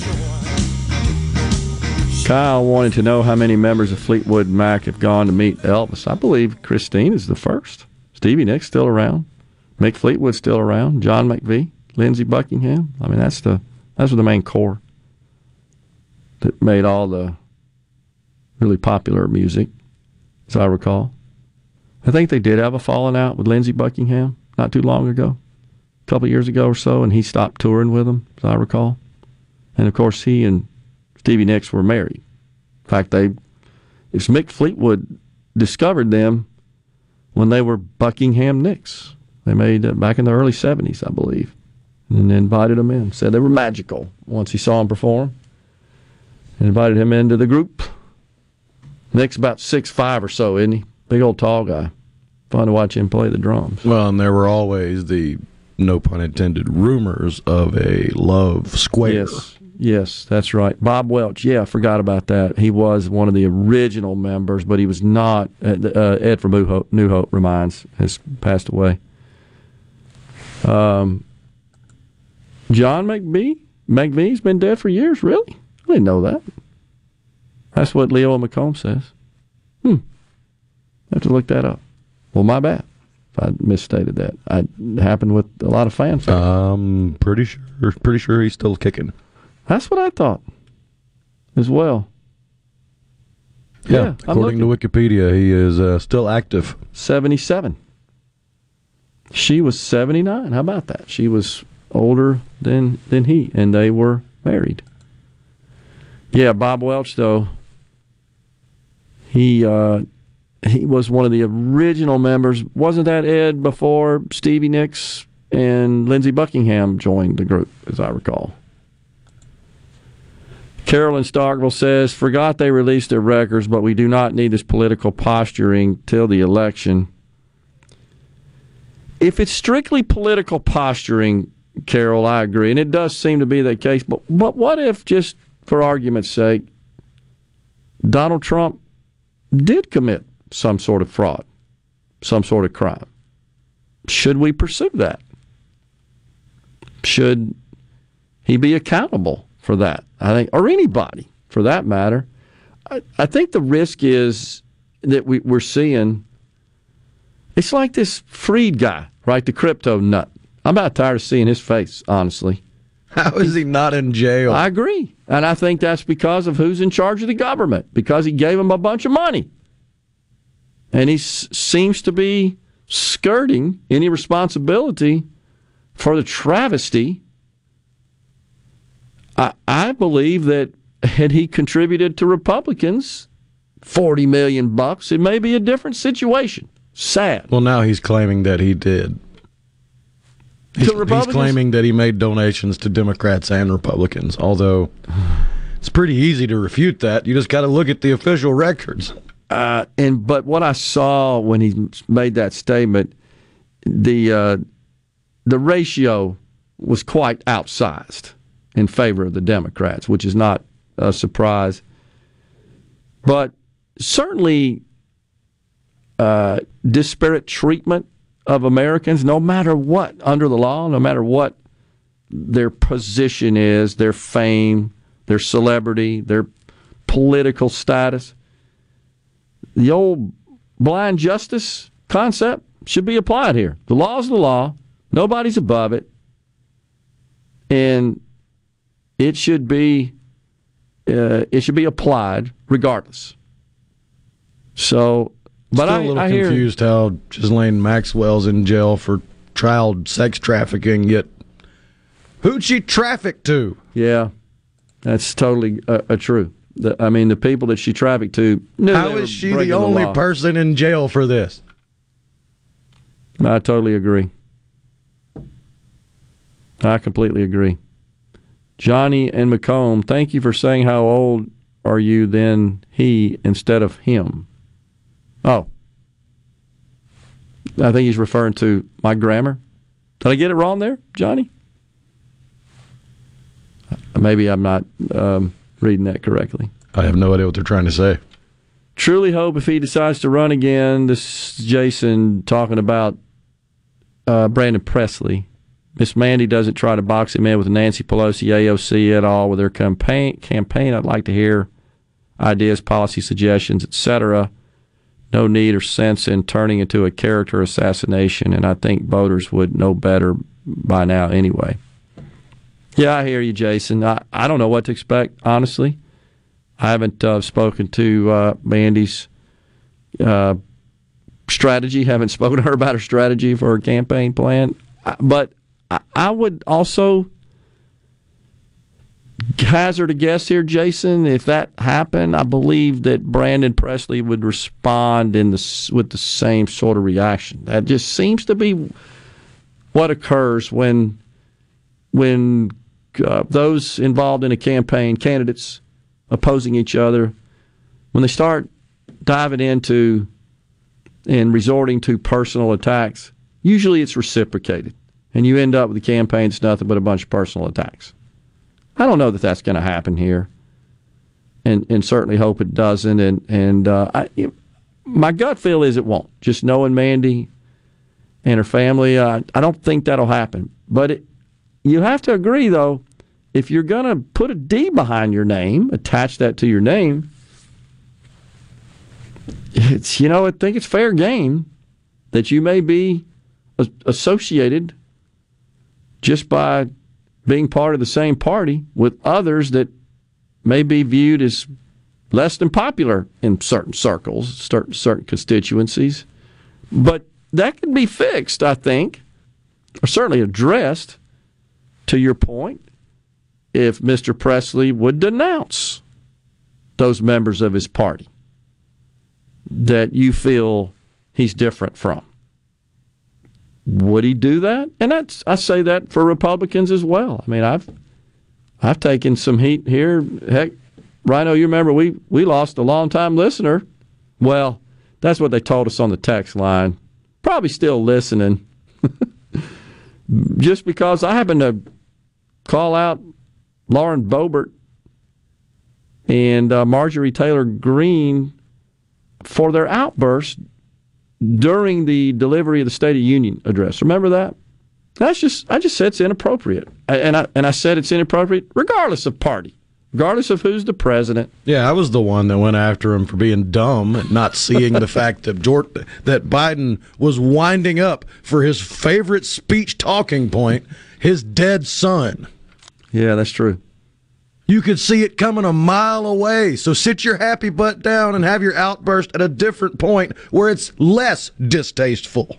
And so, t- to that point, though, as you well know, the Democrats very effectively, just as do the Republicans, link everybody else to them.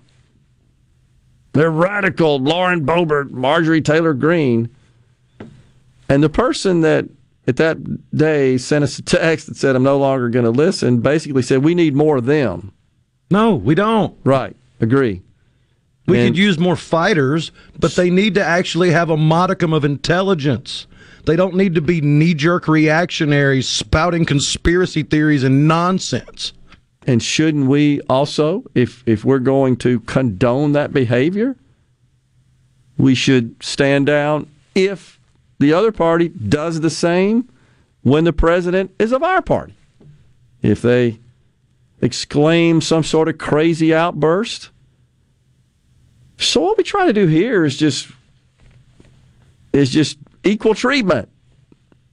You remember we called out the squad and others who showed up in like white pantsuits to one of Trump's State of the Union. You Remember that? To call attention to themselves.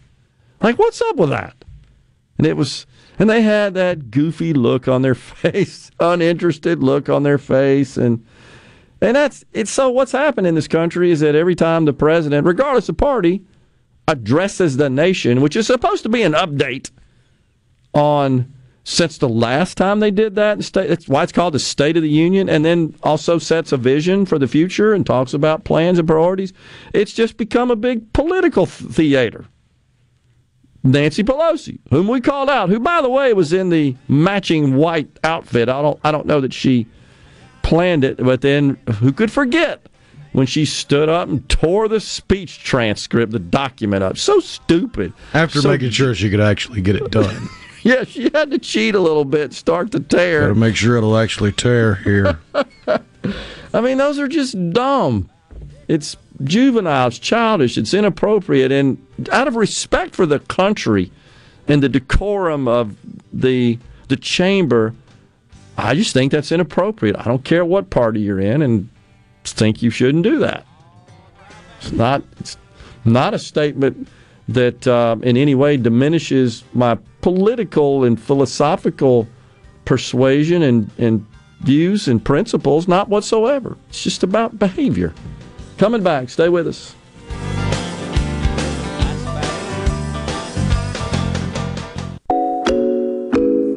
Know what that means. Middays with Gerard Gibert We'll do it live. on Super Talk, Mississippi.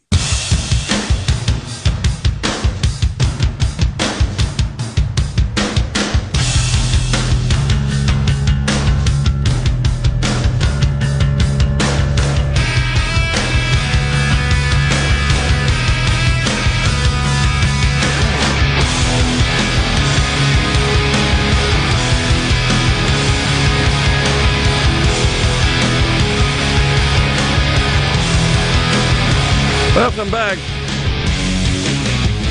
Midday's final segment on this. Friday Eve. And don't forget, we're going to be down tomorrow all day, Super Talk will, at the Trade Mart for Mississippi Farm Bureau's 100 years of faith, family, and the Farm Bureau. Looking forward to that. We uh, just had Alex Payton in here talking about the lineup for tomorrow. Sounds exciting. Rhino, amazing how many conspiracy theories lately have been proven right. Still a tiny little percentage compared to the mountain of insanity spewed by tinfoil hat wearing crazy people. No doubt about it. Um, just curious from the person who sent this to us, an example of that.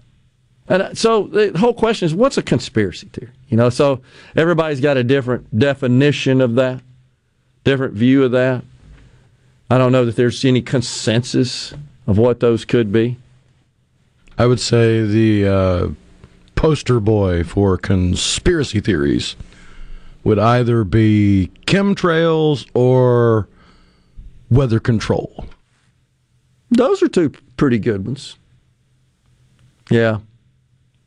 The the other one that always comes to mind is everything's got RFID chips in it, and they're tracking you. You you've heard that. Oh, yeah. The, the vaccine has RFID ch- chips in it. 5G. it's mind control. That's true. I forgot about that one.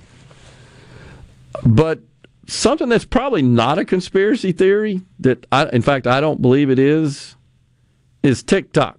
I do think the Chinese are gathering mountains of information about our consumption. Now, whether or not there's any use for that data, any value in that data, and I bring that up because you probably saw Governor Kristi Noem now has uh, issued, I believe, an executive order that prohibits any government worker in her state, South Dakota, from uh, installing TikTok on any government devices, maybe even their personal devices, if I'm not mistaken. Now, I don't know. I, are the Chinese collecting information from that? From that, I do believe that is true. They've been doing that, by the way, for years, using other methodologies than TikTok. What they do with that, I have no idea. MSN gaslights faxes conspiracy when they try to hide the facts. Give me an example. Give us an example. I'm not saying you're wrong. Just I, I'd be curious. Now, look, I call out MSNBC if that's what you're talking about. I call them out constantly, and and play. I find it humorous, honestly. The race lady and Nicole, whatever the hell her name is, Wallace, I think, and some of the others. Yeah, it's nuts. I don't know that I'd call that conspiracy theories. It's just distorted views of things. What are you laughing about? He replied with COVID. Well, specifically what with COVID, though? Specifically what? Now, I mean, there are a lot of people out there, right, believe it's just fabricated. It's not really a disease. And those people are wrong. I, I think pretty sure they are, yeah. treatments. Okay, specifically what? The treatments have worked. Yeah. Or are you talking about the vaccine? Which the conspiracy surrounding that is you were lied to by politicians. That's very true. That's not necessarily a conspiracy. Politicians on both sides of the aisle lie from both sides of their mouth because they're politicians. That, let's be honest. With respect to the whole COVID deal, there there's plenty of evidence now that there was lots of information being promoted by both sides that's now been refuted. Both sides. It's not unique to one side here. Somewhere in the middle, honestly, which is typically the case when you have something so controversial, is where the truth uh, lies. Uh, do you so? Do you think the population control theory is just conspiracy garbage? Says Paul and Meridian. Yes, yes, Yeah, I do. I do. Now, do I believe that there's some people in this world, including in this nation, that advocate for population control? Absolutely. do they have any power whatsoever to Zero. enact it? None. No. Well, Greta Thunberg is one of them, right? That's not a conspiracy theory. It's like everybody that gets up in arms about the World Economic Forum. They're going to take away our sovereignty. With what army? I mean, heck, I remember 50 years ago, the environmental tree hugging wackos, as um, Rush Limbaugh sort of popularized that phrase. You know, thought trees have feelings and like feel it when you cut them down and stuff, whatever the heck that means. I mean, I don't think that's a conspiracy theory. It's just conspiracy theories when multiple parties are conspiring or collaborating to affect something. I mean, Bill Gates has made it clear he thinks that we're propagating too much. That's not a conspiracy theory. That's just his goofy, twisted opinion. Oh well. So that's kind of the end of that. COVID vaccine causing blood clots. It's not a conspiracy theory. And it's obviously it's a teeny tiny, teeny tiny, teeny tiny fraction of the population. We'll be at the Trade Mart tomorrow. Hope you tune in then. Stay safe and God bless. SuperTalk Mississippi media production.